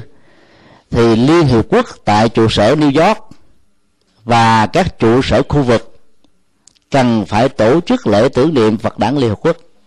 Đó là ghi bằng dân bản, đàng hoàng. Cái đó nó có đề rõ ở trên các trang web của Liên Hợp Quốc và trang web của à, Quỹ ban tổ chức quốc tế đại lễ Phật đản Liên Hợp Quốc. Mặc dù có vận động như thế, và bản thân của Liên Hợp Quốc, các nhân viên của Liên Hợp Quốc đến từ nhiều quốc gia và thuộc vào nhiều tôn giáo khác nhau, ý thức hệ chính trị khác nhau cho đến năm 2008 họ đã tổ chức tập thể được 8 lần tại trụ sở chính ở New York và các trụ sở khu vực. Còn các cộng đồng Phật giáo quốc tế đó nói kết với nhau quá chậm.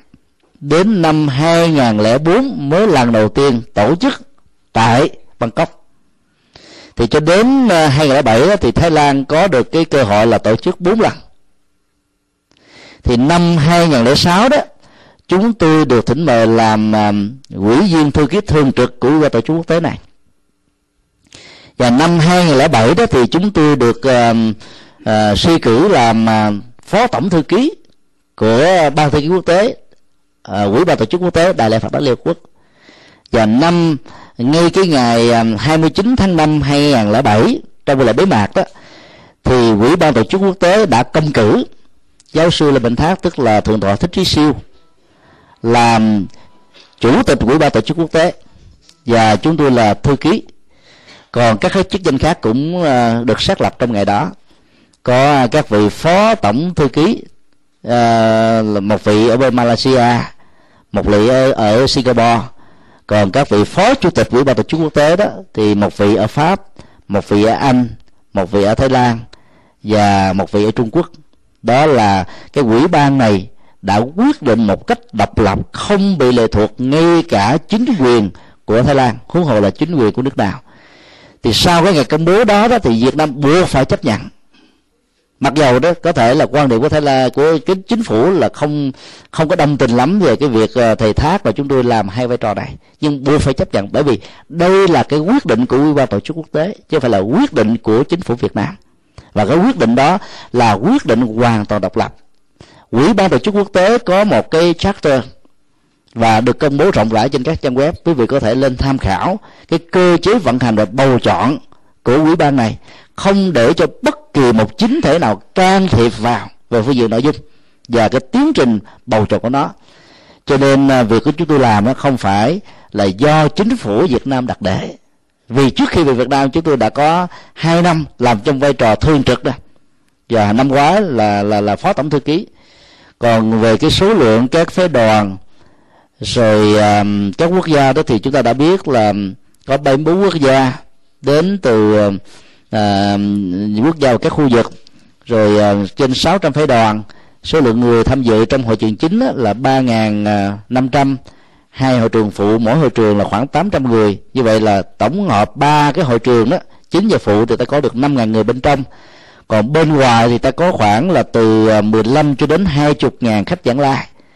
Và cơm á phục vụ miễn phí đó, do cái công ty sản xuất chai Âu Lạc phát tâm cúng dường. Thì họ làm đó, họ có đánh con số hết. Đó, và làm đó, theo cái à, cái cái việc mà mà đi vào đó mỗi người vào là có phải có thẻ vào mà. Cho nên nó họ tổng kết là trung bình một ngày như thế là nó khoảng là mười mấy ngàn cho đến hai chục ngàn như vậy nếu ta cộng cái số chính thức bên trong và số bên ngoài đó, ta có được khoảng à, hai chục ngàn hơn. Thì quỹ ban tổ chức quốc tế đã nỗ lực ờ, thuyết phục chính phủ Việt Nam là cho tổ chức cái lễ bế mạc tại sân vận động Mỹ Đình. Chúng tôi tổ chức vận động như thế là đến ờ, bốn lần nhưng không thành công. Thì trong đó có những vị thư ký quốc tế chứ không phải có riêng cái thành viên ờ, quốc tế của Việt Nam mà thôi.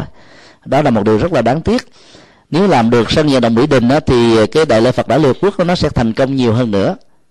Và đây là lần đầu tiên các lễ hội của mình được tổ chức ở một sân vận động. Nhưng mà rất tiếc là nó không được diễn ra. Thì sân vận động đó nó có sức chứa là 42.000 người. Đó là một điều rất là tiếc. Cho nên à, các cái hoạt động đó đó và cái mức độ của nó quy mô như thế nào đó thì quý vị có thể à, xem trong cái điểm mà chúng tôi có mang qua đó. Tức là tường thuật đại lễ Phật đản Liên Quốc với thời lượng là 45 phút ngoài ra thì nó cũng còn có ba đĩa là đĩa khai mạc bế mạc rồi cái đĩa lễ thắp nến cầu nguyện hòa bình à, chúng ta có thể tham khảo riêng à, chúng tôi không có à, chia sẻ chi tiết vì nó không cần thiết lắm à. thì câu hỏi nữa là thầy thầy hỏi trước giờ thầy thầy theo thầy không có bao nhiêu thì giờ thành thầy chỉ định ai hỏi trước bây giờ dạ vâng thì ờ, chắc chắn là thầy ờ, phật chờ chút xíu để để dạ dạ. Dạ. Hỏi đến anh. Hỏi đến mời mời chú trước rồi sau đó đến anh. Dạ vâng. À, cho chúng con được trước rồi thầy. Dạ dạ dạ vâng thì chắc chắn là thầy cũng hơi lạ mặt một chút. Thầy gần đây cũng có nghe nhiều cái tin tức chỉ trích. Tại vì thầy có à, computer thì không hiểu thầy có cần chia sẻ với phật tử ở đây. Những lời chỉ trích đó thế nào hay không thì đó là ý của à, đại đức chỉ trích thì nhiều lắm. Vì cái căn bản của sự chỉ trích nó nằm ở hai điểm. Thứ nhất á, là tại sao chúng tôi được đi tự do trong khi đó một số việc khác thì không. Mà nãy chúng tôi đã trả lời rồi cái điều thứ hai đó nghĩ rằng là chính quyền cộng sản việt nam đó đặt để chúng tôi vào cái chức vụ tổng thư ký đại lễ phật đản liên hợp quốc. Mà trên thực tế thì cũng hoàn toàn sai. Như chúng tôi cũng vừa chia sẻ tất cả cái này quý vị có thể kiểm chứng ở trên các trang web à, do vì à, phát xuất từ hai cái tâm điểm đó đó mà chuyến hoàng pháp thứ hai này của chúng tôi đó là gặp rất nhiều sóng gió và sóng gió nhiều nhất là ở tại chùa Quan Nghiêm. À, lửa đã phát cháy lũ lụt đã danh bão đã có mặt. Nhưng cũng rất may đó là ban trị sự của chùa uh, kiên định lập trường của mình. Bởi vì họ thấy rất rõ là chúng tôi không phải là ai đặt để cả. Họ rất là biết rõ về chuyện đó.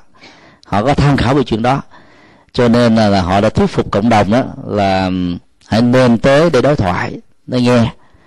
À, trước khi mình kết luận mình kết luận đâu có muộn đâu dội dã trong kết luận mà không tìm hiểu về các sự kiện đó thì cái kết luận đó nó có thể tạo ra một nỗi hàm oan là điều không nên. Rồi cuối cùng đó à, vốn chúng ta không hề có một cái quan hệ gì à, ăn quán dân hội với nhau trở thành đó là lăn động với nhau là điều rất là bất hạnh. Thì bên cộng đồng đó à, đã vận động tức là không à, đồng thuận theo quan điểm của chùa Quang Nghiêm. Thì họ vận động à, lúc đầu là được 11 hội đoàn. Ngày hôm sau lên 28 hội đoàn. Bữa nay thì nghe nói là lên tới bốn mấy hội đoàn ký tên để chống. Nhưng à, chúng tôi cũng đã có đề nghị họ đến. Và trong cái lời lẽ nói thì nó có vẻ hơi hơi cứng rắn quá nên làm cho rất nhiều vị ta sốc. À, và trong mấy ngày có mặt ở tại chùa Quan Nghiêm thì cũng không thấy ai đến đối thoại. Chúng tôi mời những ai có quan niệm cho rằng chúng tôi là công cụ của ờ, chính quyền Việt Nam hãy đến đối thoại trước khi kết luận. Ờ, tòa án ở quốc tế hay là các quốc gia khác, trước khi kết án một người nào, người ta gọi người đó là suspect. Người đáng hoài nghi thôi. Chứ người ta không phán quyết, ngoài trừ có một cái cái bản án phán quyết của tòa. Còn ở tại hải ngoại đó thì ờ, chúng tôi không dám nói là là là phần lớn, nhưng mà đối với bản thân của chúng tôi đó, thì hầu như ai thích cái gì là họ ta gán cho mình cái đó và làm như thế đó thì ờ, đôi lúc đó nó không được công bằng lắm. Và đôi lúc là người ta chụp mũ lầm lẫn nhau. Ở ờ, ở nhiều đảng đó ta nói là ai vào đảng phải mất nhiều năm mà. Tu sĩ Phật giáo về muốn trở thành thầy tu phải có mấy năm tập sự mấy năm làm chú tiểu rồi thọ sa di rồi bắt đầu là, là, là mấy năm sau mới làm thầy. Thì phải mất đến cả mười mấy năm như thế mới được làm ông thầy. Còn có nhiều người kết nạp chúng tôi vào đảng đó, dễ dàng phán một câu là kết nạp xong. thì thấy cũng hơi hơi hơi thấy lạ đó. Cái thái độ làm việc như thế thì theo chúng tôi là nó thiếu nghiêm túc và nó tạo ra nhiều cái ăn quán với nhau. À, rất may là sau khi chúng tôi ờ, gửi cái email như thế cũng không ai đến để đối thoại. Và từ đó đó nó có đến hàng trăm cái email khiêu khích mà dùng bằng những cái ngôn ngữ gọi là hạ cấp nhất à, tục tiểu nhất của cái cái cái cái ngôn ngữ tục tiểu nhất mà con người có đó đã gửi đến. Và thậm chí họ gửi đến luôn cả những người ủng hộ chúng tôi ở trên trang web đó nó có những email để sẵn đó thì họ móc những email đó họ tấn công vào bằng cách là gửi cả trăm cái email như vậy mặc dù người ta không hề muốn nhận. Thì chỉ vì nghĩ rằng là chúng tôi là công cụ của cộng sản. Bản thân của chúng tôi xác định rất rõ cái lập trường của mình. Ở trên trang web đạo Phật ngày nay do chúng tôi thành lập tại Ấn Độ khi chúng tôi còn là một du học tăng tại nước này vào năm 2000 cái quan điểm chúng tôi là không biến mình trở thành một công cụ cho một chính thể nào, dù là thuận hay là chống. Vì cái công việc của mọi chính thể đó, nó là ăn quán giang hồ và nó không đáng để chúng tôi phải quan tâm. Đức phật nói là chính thể nào rồi cũng phải trôi qua thôi. Phật pháp là trường tồn đi theo con đường tâm linh phật giáo thì chúng tôi chỉ đội tam bảo lên đầu chứ không đội bất cứ một chính thể nào. Ở trong nước việt nam chúng tôi cũng đã từng nói như thế và cái bài nói chuyện đó đã được thâu băng phát hành rộng rãi vào năm 2006 tại trường hạ cho mấy trăm à, vị trụ trì ở tỉnh Bà Rịa Vũng Tàu tại chùa à, uh, Đại Tùng Lâm. Rồi cái tựa đề của bài đó là bốn thách đố đối với Phật giáo Việt Nam. Thì trong đó cái thách đố thứ nhất là thách đố về chính trị.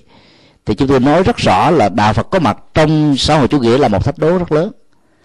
Ờ, trong cái thuận và nghịch đó đó là có những phản ứng khác nhau làm cho giáo hội nó chia ra thành nhiều mảnh nhiều nhiều nhiều mối. Và bây giờ làm sao đó đừng có gắn cái vế xã hội chủ nghĩa vào trong đạo phật chỉ cần đạo pháp dân tộc là đủ thôi. Đây là cái quan điểm ở trong nước chúng tôi cũng nói như thế ở hải ngoại chúng tôi cũng nói như thế. Và không có lý do gì chúng ta gắn thêm cái cộng hòa vô. Bên trong nước thì gắn đà, à, đạo phật à, dân tộc chủ nghĩa xã hội. Còn ở, ở ở hải ngoại mặc dù không có bằng dân bản nhưng mà trên thực tế nó cũng giống như vậy đạo phật dân tộc và cộng hòa.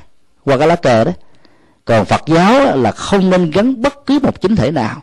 Dầu là cờ uh, cờ đỏ hay là cờ vàng dầu là nón cối hay là nón sắt những điều này chúng tôi nói rất là rõ vì đó là quan điểm của đạo phật dành cho những người xuất gia. Những người xuất gia không nên gián tiếp làm chính trị huống hồ là trực tiếp. Còn làm chính trị là người tại gia làm được quyền làm. Thì đó là cái tự do để họ làm còn người xuất gia thì không nên đi trên con đường đó. Chính vì thế mà vì hiểu lầm chúng tôi là một công cụ. Thông qua cái vai trò tổng thư ký, chứ còn năm ngoái chúng tôi thuyết giảng còn nhiều hơn năm nay.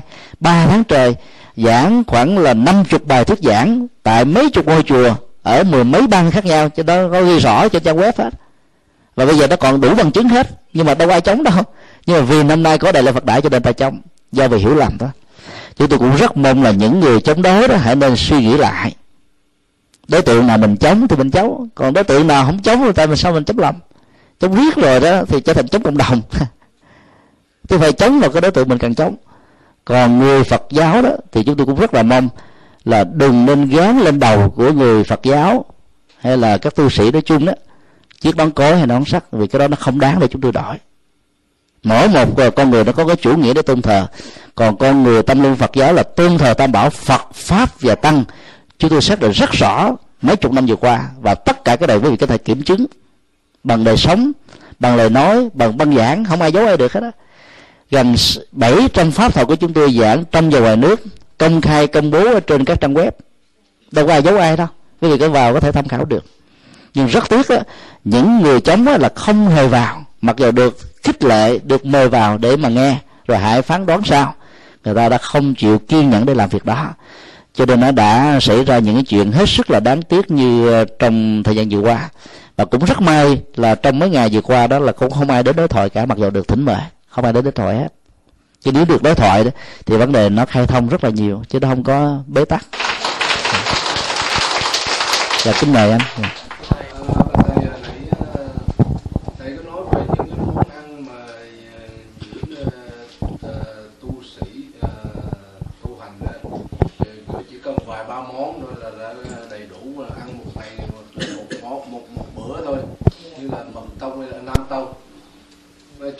Vu Lan thì à, Phật có dạy là sao à, cái câu đó là rằm rằm tháng 7 là là kỳ đệ tử là hãy sắm sanh bá vị cơm canh. Bá vị cơm canh. Đồ đồ ăn trăm món trái cây năm màu. Bá vị cơm canh thức ăn trăm món trái cây năm màu. Đây là bản dịch của hòa thượng thích huệ đăng về uh, kinh du lan. À, ở đây đó thì ta phải hiểu là cái cái việc mà đa dạng á là chính chứ không phải là số lượng đó là số chính số thật. Ở trong Phật giáo thường dùng cái ngôn ngữ số nhiều á. Cái, cái, cái lúc mà khi mô tả số, số nhiều ngoài 84 ngàn thì còn là con số 500 hay là con số 10 hay là con số 7 hay là con số 16 đó. con số 7 đó là vi luật vũ trụ con số 10 nó là sự tròn trịa số 500 đó là con số văn hóa quán độ. Còn con số 16 đó là vì Ấn Độ lúc bấy giờ nó gồm có 16 nước liên bang cộng hòa trong cái thời Đức Phật sống đó.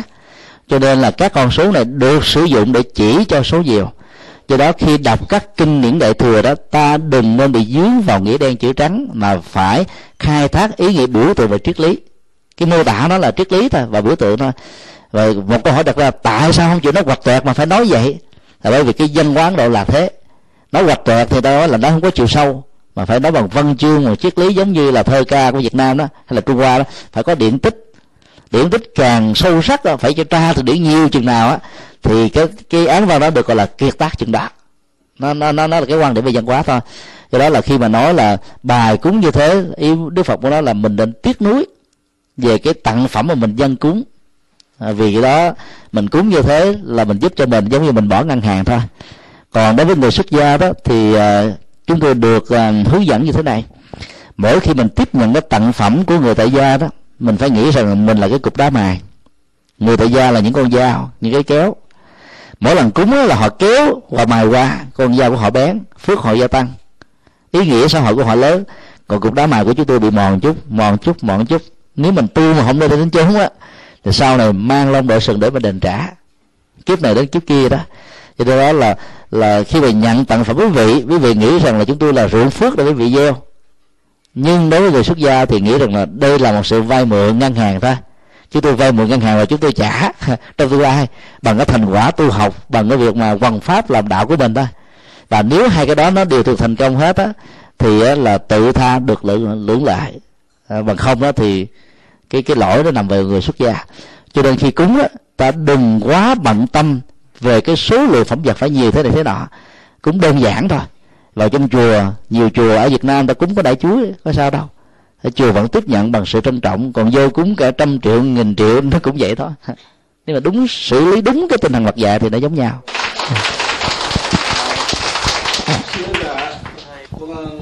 Theo sự hiểu biết của tất cả các phật tử, chắc những Việt Nam mà ở trên thế giới, thì đều biết rằng chùa là để thờ Phật, phải không ạ? Đến bây giờ chúng tôi được nghe là không ngôi chùa nào đó ở Việt Nam để một tượng ông Hồ Chí Minh ở trước tượng Phật thì chẳng bây giờ chúng tôi thì Phật tử thì đã đành rồi, nhưng bây giờ chúng tiện có Đại Đức đây, chúng tôi muốn biết quan niệm của Đại Đức là một tu sĩ Phật giáo, nghĩ thế nào về vấn đề đặt tượng ông Hồ Chí Minh trước tượng Phật ở trong chùa? Về à, vấn đề này thế thì à, trước nhất chúng ta phải nói đến cái danh xưng. Nó được gọi là đại nam quốc tự. Ở trên đó đó thì à, ta không thấy ghi bằng chữ hán. Cái chữ chữ tự ở trong à, chữ hán nó đó là đồng âm về tự nó có đến năm sáu chữ đó. Tự là chùa tự là đền thờ tự là chữ nghĩa tự là bản thân tôi à, tự là kế thừa. Nó còn có thêm một hai chữ khác nữa. Thì um, chúng tôi hỏi anh Quỳnh Phi Dũng là chủ nhân của cái cái công trình này đó thì anh nói là anh không dùng chữ chữ tự là chùa mà chữ tự là đền thờ cho nên anh dịch nghĩa là đền thờ nước Việt Nam vĩ đại. Sau cái lễ khánh thành là cách đây vài năm đó thì chúng tôi không được mời đến. À, rất nhiều tăng ni được thỉnh mời đến để làm lễ ờ, tụng kinh địa tạng suốt 7 ngày. Thì ờ, rất nhiều tăng ni đã góp ý không đồng tình về cái quan niệm thờ phượng đó. Cho nên anh đã không dùng cái chữ đại nam quốc tự nữa vì sự sợ hiểu lầm đó là cái chùa đó cho nên anh đã đổi lại là cái công ty du lịch văn hóa đại nam. Du lịch văn hóa đại nam thôi. Bây giờ bỏ chữ quốc tự ra. Nó là một cái complex. À, giống như là Hollywood của Hoa Kỳ và Disneyland. Thì trong đó nó có tất cả là trên 450 mẫu. Các công trình văn hóa lăng tẩm à, ngày xưa Việt Nam được tái tạo. Rồi cái đền đó thì cái là cái đền lớn nhất Việt Nam rồi à, có những cái công trình vui chơi cái khách sạn của anh ta làm đó là nó đến năm ngàn phòng lớn nhất thế giới. Theo cái mô hình đó là dạng lý trường thành nhìn từ trên mặt bầu trời nhìn xuống nó là một cái dạng lý trường thành. Còn bên dưới đó là phòng ở hiện tại thì anh làm được khoảng 500 phòng rồi. Thì trong vòng vài năm tới thì anh sẽ hoàn tất. Cái hội trường à, sắp tới anh xây dựng nó theo dự kiến đó, đó là 7.000 phòng bảy 7.000 chỗ ngồi đó là hội trường lớn nhất Việt Nam rồi cái biển nhân tạo anh làm đó đang làm gần sông đó là cái biển lớn nhất về biển nhân tạo. Rồi những cái công trình khác đó về văn hóa Việt Nam cũng là thuộc loại hàng lớn nhất thôi à. Rồi cái um, cái cái thành Thăng Long á anh cũng làm lớn gấp bốn gấp năm lần so với cái thành Thăng Long ở Hà Nội. Nói chung là anh này anh có một cái đầu óc là làm cái gì là muốn cho nó là lớn nhất thôi chứ nó không đứng thứ nhì. Cái quảng trường anh ờ, xây dựng đã đã đã xong rồi đã lớn hơn quảng trường thiên môn mà quảng trường thiên môn là quảng trường uh, của một quốc gia mà hiện nay nó là lớn nhất thế giới. Mà anh này anh chưa đăng ký cái kỷ lục quốc tế. Nếu mà đăng ký kỷ lục quốc tế đó thì ảnh sẽ là cái quảng trường lớn nhất thế giới. Một công trình dân sự lớn hơn công trình một quốc gia đó là trung quốc. Nói chung là anh này có những cái đầu óc như thế. Thì trong cái đền thờ của ảnh là nó có ba tượng cao nhất là tượng phật chính giữa là vua hùng bên dưới là tượng hồ chí minh thì à, bên phật giáo thì có học thuyết đó là tăng ni đó bắt bái quân dương người tu sĩ là không lại vua chúa. Từ thời xưa trong chế độ quân chủ đó, tất cả mọi thần dân đó, khi mà vua đi ngang qua, người ta phải quỳ mập xuống. Lý do ta sao ta quỳ mập? Vì sợ gấp đầu lên ám sát. Có những cái à, hoạt động hành thích á, cho nên ta buộc phải nằm mập xuống hết là ai mà đụng đậy là ta biết là cái người này là có à, gian tâm người ta mới ờ, đảm bảo được cái an ninh một cách tuyệt đối. Vì lúc đó nó không có những phương tiện vệ sĩ tốt như bây giờ.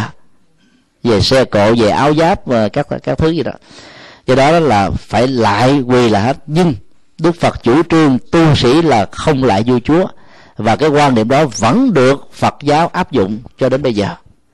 Cho nên khi chúng tôi có mặt, và nhiều tăng ni khác có mặt ở trong đền thờ đó, dù muốn lại phật cũng không lại được vì lại lại phật thì phải lại luôn hùng vương và lại luôn tượng hồ chí minh là điều mà chúng tôi không muốn.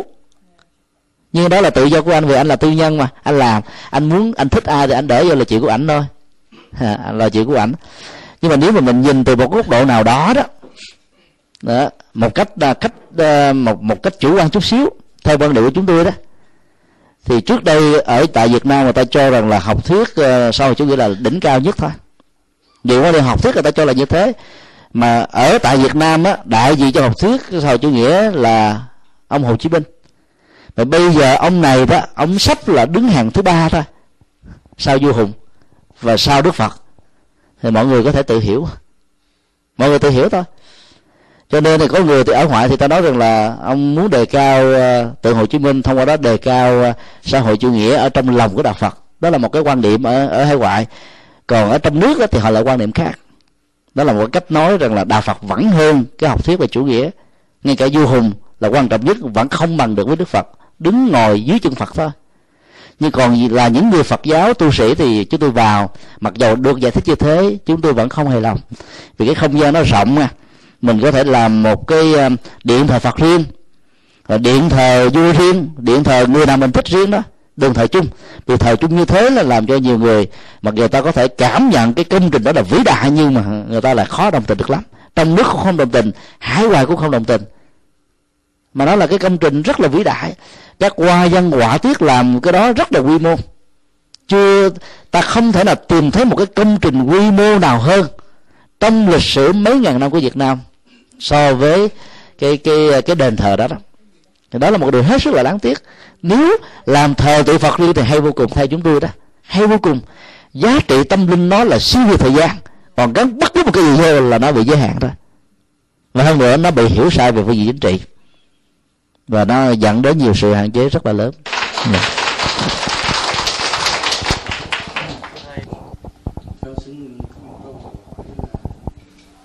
theo cái đề tài ngày hôm nay là ở đời vui đạo là sống ở đời của vui với đạo. Thì trong triết lý nhà Phật à, hoặc là cái giáo lý nhà Phật cũng không chấp nhận được cái người buồn hay là cái người bị vợ bỏ hay chồng bỏ hay là như thế nào sầu đời để đi tu. Thì đó là sẽ không có trong nhà Phật chúng ta. Thì như vậy, chúng ta đưa tới cái địa bàn đời ở đây gói gọn trong cái xã hội Việt Nam và đạo là đạo Phật.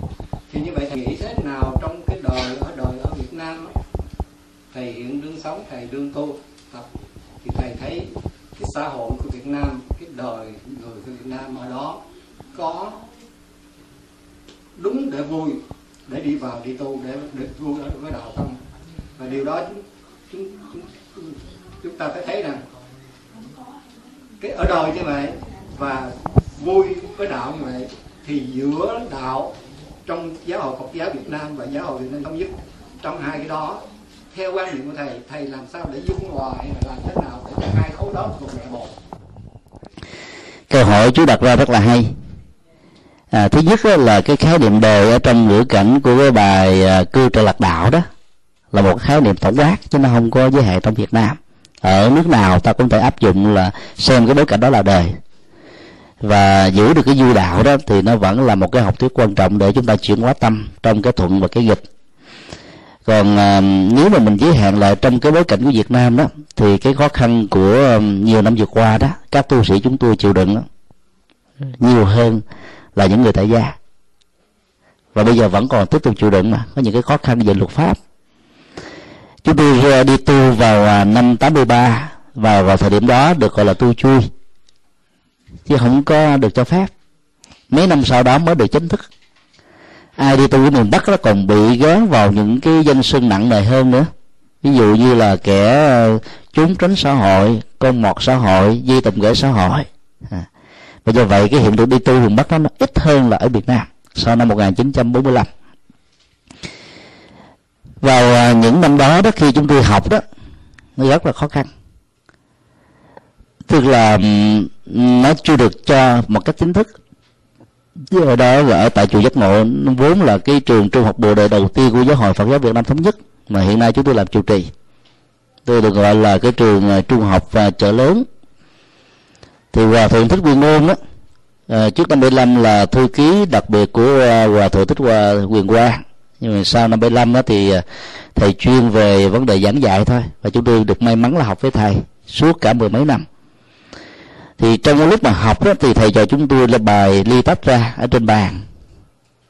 Mỗi khi mà có có có à, bên bộ phận tôn giáo tới xét đó thì ở dưới lắc cái chuông chúng tôi học ở trên lầu ba. Lắc cái chuông thôi thì lúc đó tập phải được cắt vào trong bụng.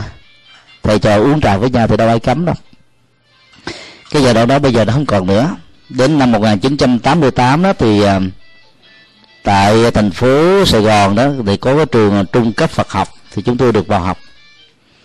Còn à, cái trường à, Giang dạng hành đó, sau nhiều năm ngưng thì cũng được cho phép. Và nhiều à, tỉnh thành trên toàn quốc cũng bắt đầu được mở cửa, thoáng sau cái giai đoạn của ông Nguyễn Văn Linh lên, thì mọi thứ nó được thay đổi rất là nhiều. Và cái cơ chế hành chính áp dụng cho chùa chiều và tăng ni đó, nó được rộng mở hơn là so với trước đó. Thì là những cái khó khăn đó chúng tôi cũng đã trải qua à, và những cái năm tháng từ năm 75 cho đến năm 90 đó là tăng ni không được ở chùa vào ban đêm. Ban ngày được ở thôi. Ban đêm nó tôi vui sinh tạm trú rất là khó vì à, có những lý do như thế này. Ai mà cùng thành phố đó thì tôi nói là nhà gần thì về nhà ở chứ ở chùa chi. Còn ai xa thành phố thì lý do đưa ra là tôi không biết nhân thân của quý vị là ai cho tôi không dám đảm bảo cho nên kết quả là tăng ni á, thì về đêm đi tìm nhà cư sĩ mà ở vào ban đêm. Khoảng chín giờ tối phải về chùa. Ba, bốn giờ khuya là trở về chùa lại, để mình tụng niệm bái sám.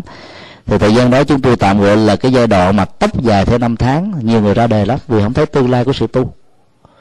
Một số người à, đi vượt biên, mà đang có mặt khắp năm châu bốn bể và tạo ra các ngôi nhà tâm linh, các ngôi chùa, các đầu trò tu học mà chúng ta thấy hiện nay qua cuốn sổ của hòa thượng thích chí nhiên làm đó ta thấy có đến bốn năm trăm ngôi chùa. Đó là một điều rất là đáng quý. Và bây giờ thì kể từ năm 90 trở đi đó, thì cái hiện tượng đó nó không còn nữa.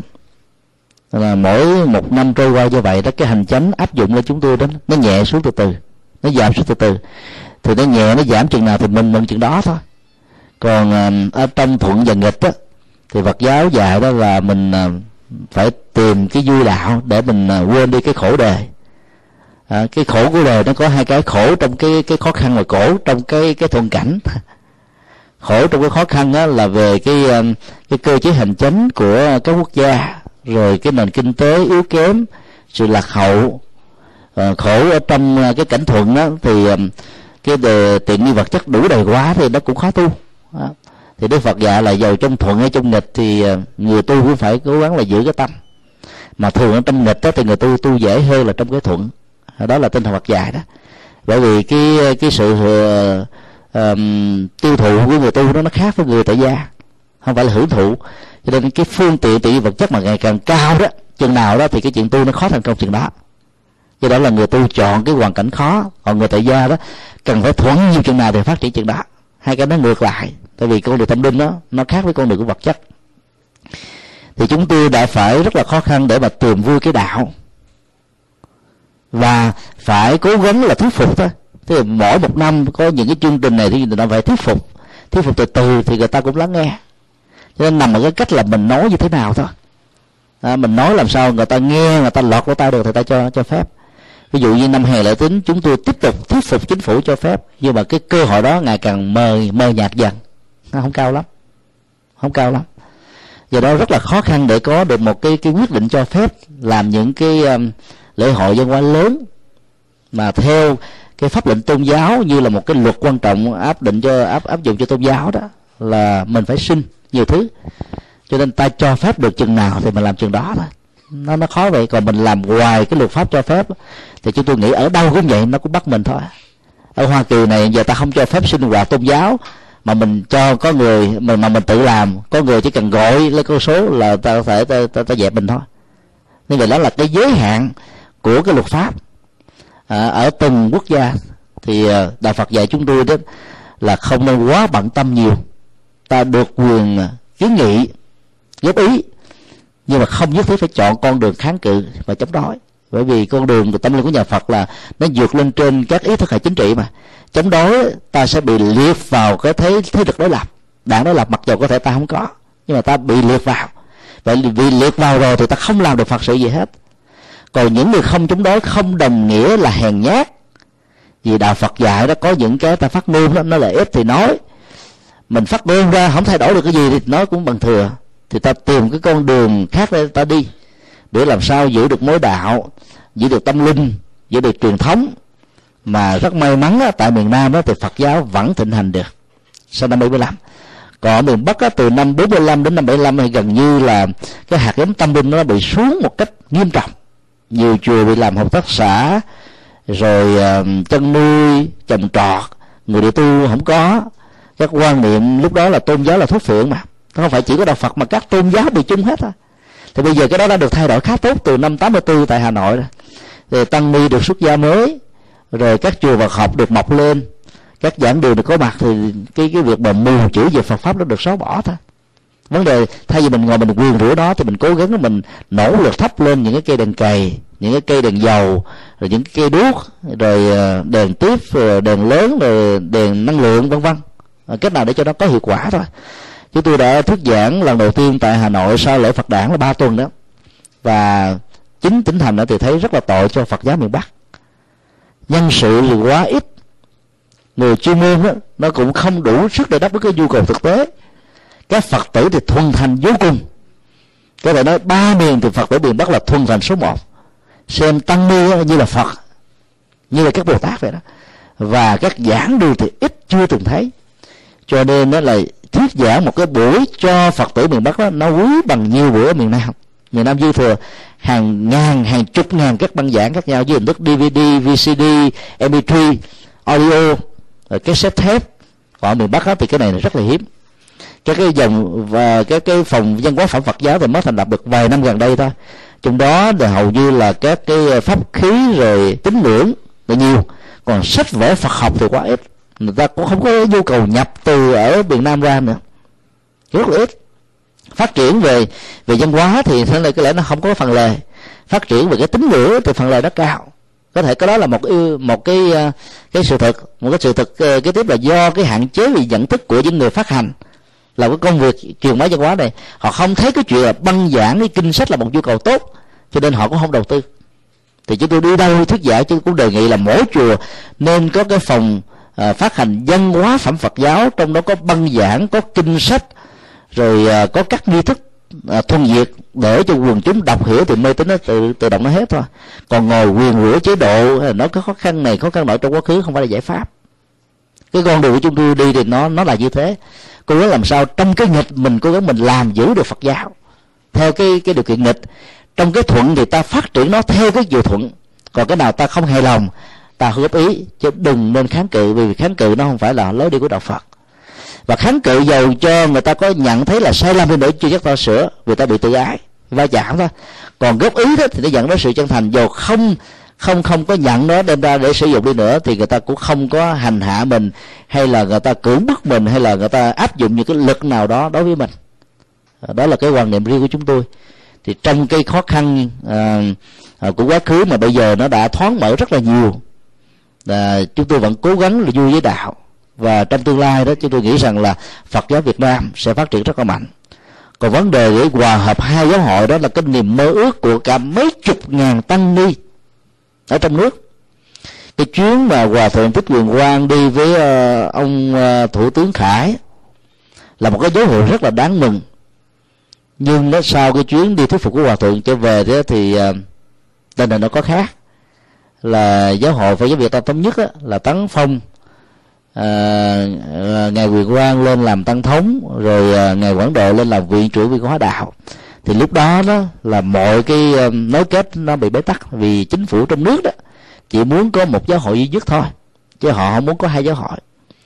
Và cái việc mà sắp xếp nhân sự đó thì theo hòa thượng quyền quang kể tại cái buổi thuyết trình tại chùa ấn quang đó là ông thủ tướng khải đó yêu cầu đó nhân sự cho cái việc thống nhất là do mấy thầy. Chúng tôi không can thiệp. Trước đây là họ có can thiệp nhưng mà trong cái buổi đó là hòa thượng nói là họ đề nghị họ không can thiệp mình tự đi vận động tự sắp xếp thôi. Vấn đề được hay mất là do mình chứ không nên đổ thừa họ nữa. Nhưng rất tiếc á, là vì họ không chấp nhận cái giáo hội phật giáo việt nam trong nước giáo hội phật giáo việt nam thống nhất á. Do đó việc mà tấn phong cái hai cái chức cao nhất cho hai người này nó cắt đứt cái con đường con đường vận động ờ, các hòa thượng đã không làm thành công chúng tôi chỉ là một hạt cát rất nhỏ. Và cũng cảm thấy mình là hoàn toàn bất lực. Cái đây mấy năm á thì hòa thượng tích quản ly cũng nỗ lực đi vận động nhưng cũng không thành công. Mà mỗi khi vận động như vậy á, thì ờ, ở hải ngoại đó người ta lại nói rằng là đây là đi giải độc cho cộng sản. Cho nên đạo Phật dạy là chủ trương là là tăng đồ phải hòa hợp thì quần chúng Phật tử mới được an vui. Tăng hợp bản chất của tăng đồ là hòa hợp chúng mà. Mà hiện nay ta bị rạn nứt. Rạn nứt bởi ý thức hệ giáo hội trước và sau năm 75 trong và ờ, trong và ngoài nước Việt Nam ta rạn nứt bởi cái chủ nghĩa dùng miền Nam Trung Bắc. Ta rạn nứt bởi các tông môn pháp phái thiền mặt và tịnh. Ta rạn nứt bởi những cái cá tính khác nhau về văn hóa, phong tục tập quán và thói quen. Chừng đó các rạn nứt đã làm cho phật giáo việt nam nát và chết thành từng mảnh vụn. Nếu ta tiếp tục để cho phật giáo việt nam rơi vào cái tình huống này đó, thì chẳng bao lâu ta cúng dường cái mảnh đất tâm linh đó cho các tôn giáo khác thôi. Tin lành không hề chống ai họ đi bằng con đường từ thiện ở vùng xa vùng sâu vùng cao nguyên. Và trong mấy chục năm cũng giống như là phật họ có thêm đến cả cả, cả biết bao nhiêu triệu tín đồ mới. Còn phật tử ta có được gia tăng không? Không. Lưu lượng chảy từ chùa A sang chùa B từ chùa B sang chùa C từ pháp môn tịnh độ sang thiền từ thiền sang mật tông từ mật tông sang tịnh vân vân. Ta tạo ra một cái dòng lưu lượng ta không có quần chúng mới.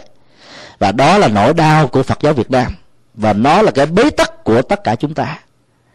Mong sao cho những cái nỗ lực để hàn gắn đó. À, đừng nên bị gắn kết là con cờ của chủ nghĩa này hay chủ nghĩa nọ. Bởi vì đức phật dạy chúng ta hòa hợp và đoàn kết mà. Cho nên đó, cho đến lúc đó đó thì đạo phật mới thật sự là mạnh. Trung quốc đó, có là một cái hay.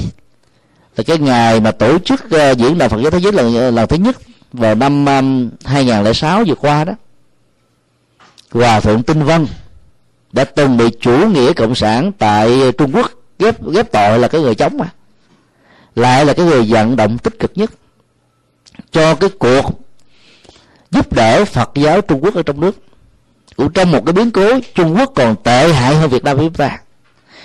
Thiên đường của Phật giáo đại thừa đã trở thành là là là cái nơi du lịch hết à tăng ni không có xuất gia. Các cao tăng chứng đắc đạo quả à, bao nhiêu trường phái lớn hầu như là không còn ai biết đến. Nhưng khi hòa thượng tinh văn đứng là vận động cho cuộc thống nhất đó thì các vị cao tăng của trung quốc ở đài loan ở macau ở hồng kông ở mỹ đã về hưởng ứng rất là mạnh. Bởi vì ấy, trong cái cuộc cách mạng dân hóa đỏ đó, cái sai lầm của chính phủ trung hoa rất là nghiêm trọng đó, về phương diện tôn giáo đã làm cho đạo phật trung hoa có mặt khắp mọi nơi việt nam cũng như thế. Thì trung hoa đó đã học được một cái hay là họ không chống nên là trong nội bộ đó, mạnh ai lấy đi theo pháp môn của mình, họ không dựng lên các giáo hội. Vì hành chính giáo hội đó, nó dễ bị ảnh hưởng bởi các ý thức hệ chính trị trong từng giai đoạn lịch sử đó. Và do đó là họ hàn gắn dễ hơn chúng ta gấp trăm lần. Và họ thành công trong sự hàn gắn đó. Và bây giờ các vị cao tăng của trung hoa khắp nơi trên thế giới về ủng hộ cho trung quốc. Khi trung quốc ta cho phép mình mình làm, tại sao mình không làm? Trước đây ta không cho phép thì mình phản đối mình chống nhưng khi ta cho phép mình lại từ chối nghĩa là mình tự đóng bít cái cửa ngõ phát triển của mình thôi. Còn ở tại Việt Nam đó, thì mức độ cho phép như thế nào? Nó nó được nới rộng cứ mỗi năm trôi qua. Trước đây thì khó ví dụ như là cái hộ chiếu của tu sĩ phải 6 tháng đến 2 năm.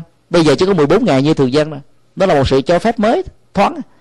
Chẳng lẽ bây giờ khi người ta mở cái dòng kim cô ra một chút xíu mình nói thôi tôi không cần. Mình siết nữa sao? Mình phải mừng khi mỗi một cái bù lon của đồng kim cô được tháo gỡ, mình phải mừng một chút. Ờ, do đó đó, là trong cái thuận và cái nghịch đó, ta phải tìm một cái lối để đi. Chứ chờ thuận mới làm đạo, còn nghịch không làm thì vĩnh viễn đạo phật sẽ bị chết. Còn khi làm đó thì cái quan điểm khác nhau. Có người nói như vậy là làm công cụ, không chống là làm công cụ, đó sai. Đạo phật dạy chúng ta không nên chống ai cũng không nên ủng hộ chính thể nào.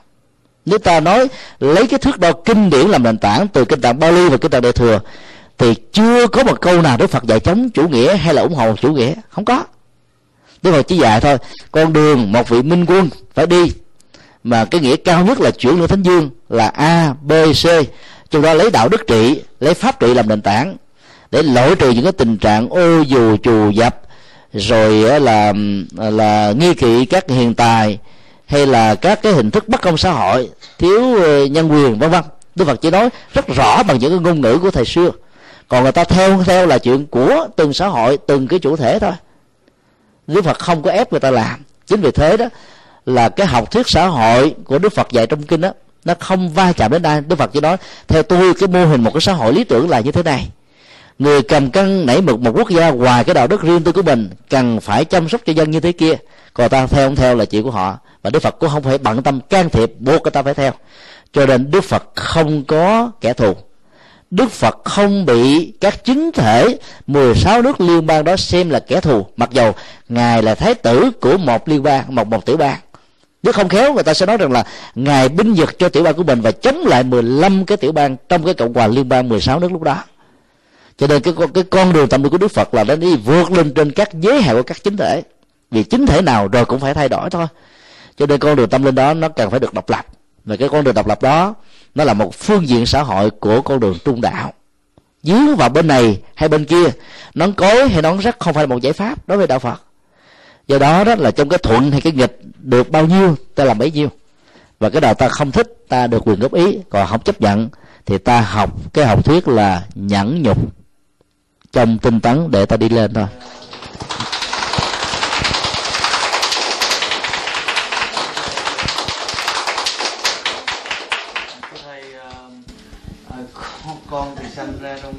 Giáo.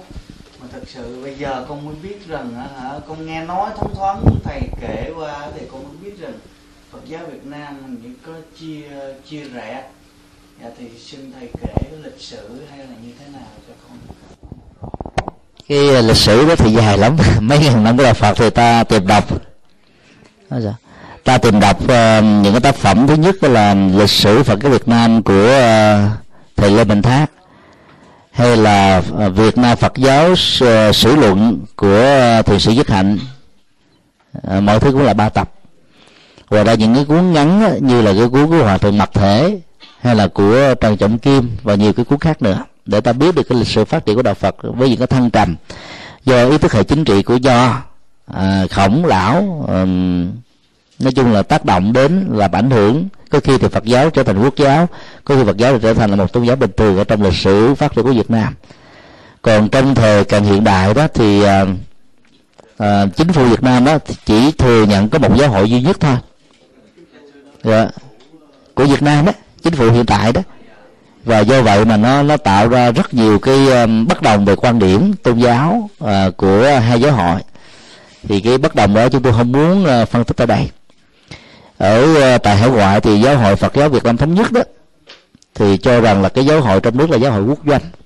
Đó là cái cái từ mà người ta thường sử dụng trên các phương tiện truyền thông và báo đài. Nhưng chúng tôi đó dám cam đoan đó là cái khái niệm đó, giáo hội quốc danh thầy chùa quốc danh là không chuẩn. Tại vì quốc danh là khái niệm về kinh tế học ta có thể nói à, à cái vị sư này nhà sư kia là thân với chính quyền hay là ủng hộ cái quan điểm xã hội chủ nghĩa hay là cái gì đó thì nó có thể chấp nhận được. Còn nói là quốc dân là ta sử dụng sai từ biến con người trở thành là một cái sản phẩm đó. Một sản phẩm kinh tế một bên là kinh tế thị trường một bên là kinh tế quốc doanh. Mà trong nước Việt Nam hiện nay làm gì có kinh tế quốc doanh? Chỉ còn là kinh tế thị trường. Mà bây giờ cái cái trả cái vế thứ ba kinh tế thị trường xã hội chủ nghĩa người ta cũng vứt bỏ luôn rồi. Nó là một kinh tế tư bản hoàn toàn à đã chấp nhận về chứng khoán và nhiều cái phương diện khác rồi. Thì làm gì có kinh tế quốc doanh nữa. Do đó đó là cái việc mà gán ghép các nhà sư là quốc doanh đó, là nên xét lại.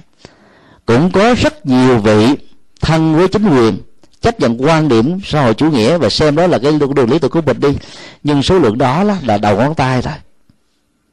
Chính mươi mấy phần trăm còn lại là người ta đi với cái con đường thuận và nghịch, là phải theo cái thuận và nghịch đó tùy duyên để mình làm đạo ở đời vũ đạo đó và mình gán cho một cái cái mũ là là là nó cối lên cho 45 ngàn tăng ni trong nước là một nỗi hàm quan rất lớn. Chứ tôi cho rằng là cái đó là một cái điều bất công.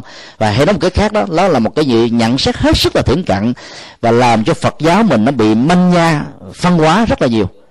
Và khi mà được gắn lên một cái nón cối rồi thì người ta phải chống thôi. Trong nước mà đi ra thì nó, ủa, tại sao ông hòa thượng này được đi còn các hòa thượng khác không được đi? Nhiều khi các ngài không chịu đi chứ không phải là không biết đâu. Hoặc là muốn đi mà không cho đi, theo cái quan niệm luật pháp. Còn người khác được đi mình phải mừng chứ. Chẳng lẽ mình muốn là là bốn mươi mấy ngàn tăng ni đã không được đi hết thì sao? Mình muốn cho tự do thì ai được tự do được phần nào thì mình mừng cho người đó, phần đó. Chứ có lý đâu, người a mà mình kính không được tự do thì mình buộc tất cả mọi người còn lại cũng không được quyền hưởng cái tự do. Trong khi đó họ đang có điều kiện để hưởng cái điều đó. Cho nên gán ghép cho một cái giáo hội trong nước là quốc doanh đó là nên xét lại có một lần à, chúng tôi có đọc cái email trả lời của à, thầy tệ sĩ. Khi được hỏi rằng là có một giáo hội quốc danh không? Thì thầy tệ sĩ đó là có một giáo hội quốc danh. Tại vì nhà nước là vận động thành lập vào năm 81 rồi, đâu ai phủ định đâu. Nhưng không có thầy chủ quốc danh. Và thầy tệ sĩ đã đưa ra một cái ví dụ rất là hay. Chúng tôi nghĩ rằng là đó là một cái ví dụ rất là ấn tượng. Chùa già lam mà thầy tệ sĩ đang ở đó, nó có hai thành phần giáo hội cả. Mà đến cái giờ ăn cơm là mấy thầy vẫn xuống bằng cơm ngồi quả đường, tụng niệm, bái sám, bình thường có sao đâu hòa thượng thích thí thủ là cái người đứng là vận động thống nhất giáo hội vào năm 81 thầy tệ sĩ là đệ tử của hòa thượng thích thí thủ và thầy đi ngược lại hoàn toàn có sao đâu. Thầy trò vẫn tôn kính nhau như thường. Đó là cái tự do thật sự đó. Đó là tự do hết chứ. Và cái hay đó là mấy thầy ở trong chùa Già Lam không chống lẫn nhau. Trong chùa ta vẫn thấy có hai tượng hộ pháp ông tiêu. Hộ pháp á, tượng trưng cho vệ sĩ và đạo đức. Ông tiêu đó là để trừ những cái tà cái gian cái sai cái quấy và hai vị này không bao giờ xem mình là đối thủ của nhau. Hỗ trợ cho nhau thôi. Nếu các giáo hội đi khác quan điểm thì cũng nên quan niệm với nhau như thế. Mỗi người có một sở trường. Và miễn là phải lấy nền tảng Phật pháp làm chuẩn, thì ta không đi sai với lý tưởng nhà Phật. Còn vì nhiệt tình quá đó, đến lúc đó ta bị đi sai, thì cái đó là lịch sử còn phán quyết. Cũng rất may là trong nước chỉ có vài nhân vật Phật giáo trong nước chống giáo hội thống nhất thôi. Còn 99,9999% là không ai chống cả. Và cái hòa khí đó là tốt. Còn ở hải ngoại gần như là một trăm phần trăm của thống nhất là chống giáo hội trong nước. Đó là một nỗi đau. Chúng tôi chỉ phân tích cái sự kiện khách quan thôi. Còn mỗi người có thể có có có có cái nhận xét riêng. Chúng tôi không binh vực cho giáo hội nào. Vì tôi chúng tôi cũng không rất là chán ngán cái cơ chế hành vi của giáo hội. Đức phật đã dạy trong kinh đó là khi mà ngài chuẩn bị nhập niết bàn ở tuổi 80 đệ tử của ngài hỏi rằng là sau khi ngài chết đó tôn vinh ai lên thế ngài? Ngài trả lời là không nên gắn một vị nào lãnh đạo giáo hội cả, mà phải lấy dưới luật làm thầy, lấy phật pháp làm thầy. Giáo hội là lãnh đạo tập thể. Bởi vì chủ nghĩa thần tự cá nhân không có trong phật giáo. Nhưng rất tiếc là sau khi ngài qua đời đó, người ta chỉ làm được cái đó một thời gian thôi. Nó không lâu do đó đó khi mà mình thế tục quá giáo hội bằng một cái cơ chế hành chánh đó thì các quan điểm chính trị nó dễ dàng bị can thiệp vào lắm. Thì lúc đó đó ta mãi mê đi vào con đường đấu tranh và ta bị đánh mất cái con đường pháp môn hành trì. Thì trong Phật giáo Việt Nam á, bị rơi vào cái này Phật giáo Trung Quốc là không bị. Phật giáo có một số nước khác người ta không bị. Ta lấy pháp môn làm chính hoặc là thiền hoặc là mật hoặc là tịnh. Thuận thì ta phát triển theo thuận nghịch thì ta phát triển theo nghịch. Đừng để cho đạo pháp bị mất gốc là cái nhiệm vụ chính yếu của các nhà tu. Còn ai làm chính trị đó, thì người đó đừng nên mặc chiếc áo nhà tu. Vì làm như vậy làm cho ta hiểu lầm. Và nó có thể dẫn đến tình trạng là ai không làm chính trị bị hiểu là theo cộng sản. Đức phật đâu có dạy làm chính trị đâu. Đức phật không dạy chống, đức phật không dạy ủng hộ, mà đức phật chỉ dạy con đường trung đạo. Hãy nhòm gớm chính trị mà đi. Bởi vì đức phật nói là cái ngai vàng á, chỉ là một đôi dép bỏ đó. Cái đỉnh cao nhất của chính trị là ngai vàng thôi, là quyền lực thôi là cái lợi lộc thôi có là cái gì đâu. Và cái đó là biết bao nhiêu đã đổ máu xuống cho các cái quyền lực đó rồi. Cho nên đức phật là phỉ nhộ đó bước lên nó mà đi. Ta không dạy gì đệ tử đức phật mà ta đi theo con đường như thế đánh mất lương tâm của mình. Cho đó chủ trương của chúng tôi là đi trên con đường phật pháp chứ không đi trên con đường chính trị. Mặc dầu cái phân tích như thế quý vị có thể nói ờ à, ông này đang nói chính trị. Tại quý vị hỏi thì chúng tôi phải chia sẻ cái quan điểm của đạo phật về cái vấn đề đó như thế nào mà thôi. Do đó đó là điều rất là đáng tiếc đó là những cái danh sưng nó có đã đặt lên trên bốn mươi mấy ngàn, mà trong số đó chỉ có có vài chục người. Và số đó là phần lớn bây giờ là chết gần hết rồi. Những người có quan điểm thân với chính người là chết gần hết rồi. Còn những người còn lại, bao nhiêu đó? Còn các tăng ni khác là hoàn toàn không có. Mà ta là quơ đũa cả nắm, thì nó không phản ánh được cái phương pháp quy nạp khoa học. Mà nó là một cái quy nạp cảm tính rất là thiển cận hay nói cái khác là ta chỉ chỉ thấy cái hình thức giống nhau, ta liệt hết tất cả mọi người đó là là như nhau thôi. Và cái đó là một cái điều sai lầm về phương pháp luận. Và nếu ta rũ bỏ được cái sai lầm này đó, thì phật giáo, một bên là đi về cái con đường hộ pháp, một bên đi con đường ông tiêu, và hai vị này phải được xem là hộ pháp chung. Chứ không nên là kháng cự lẫn nhau. Mà kháng cự như vậy là phật giáo bị chết. Và bây giờ tăng ni phật tử ta bị khổ đau là bởi vì giáo hội với cái cơ chế hình chính của nó tối ngày cứ kháng cự và không ngồi lại với nhau được. Đức phật dạy hòa hợp. Các thầy hãy hòa với nhau như nước với sữa. Mấy thầy cũng đi dạy phật tử hòa hợp với nhau. Chúng mấy thầy đi chống nhau thì ai theo nữa? Đó là điều rất là đáng buồn. Mình chống thì phật tử mới chống theo còn nếu mình không chống, phật tử không chống theo.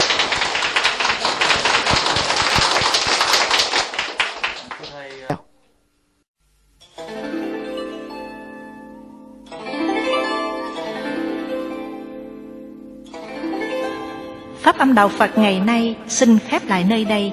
Quý vị muốn thỉnh hoặc ấn tống các đĩa CD về Đại Tạng Kinh Việt Nam, các kinh sách do Thầy Nhật Từ biên soạn, các bài pháp thoại, các đĩa CD về âm nhạc Phật giáo, cũng như muốn đóng góp vào các hoạt động từ thiện của Đạo Phật ngày nay, xin liên lạc theo địa chỉ Công ty trách nhiệm hữu hạn Đạo Phật ngày nay, Chùa Giác Ngộ, số 92, đường Nguyễn Chí Thanh, phường 3, quận 10, thành phố Hồ Chí Minh, Việt Nam.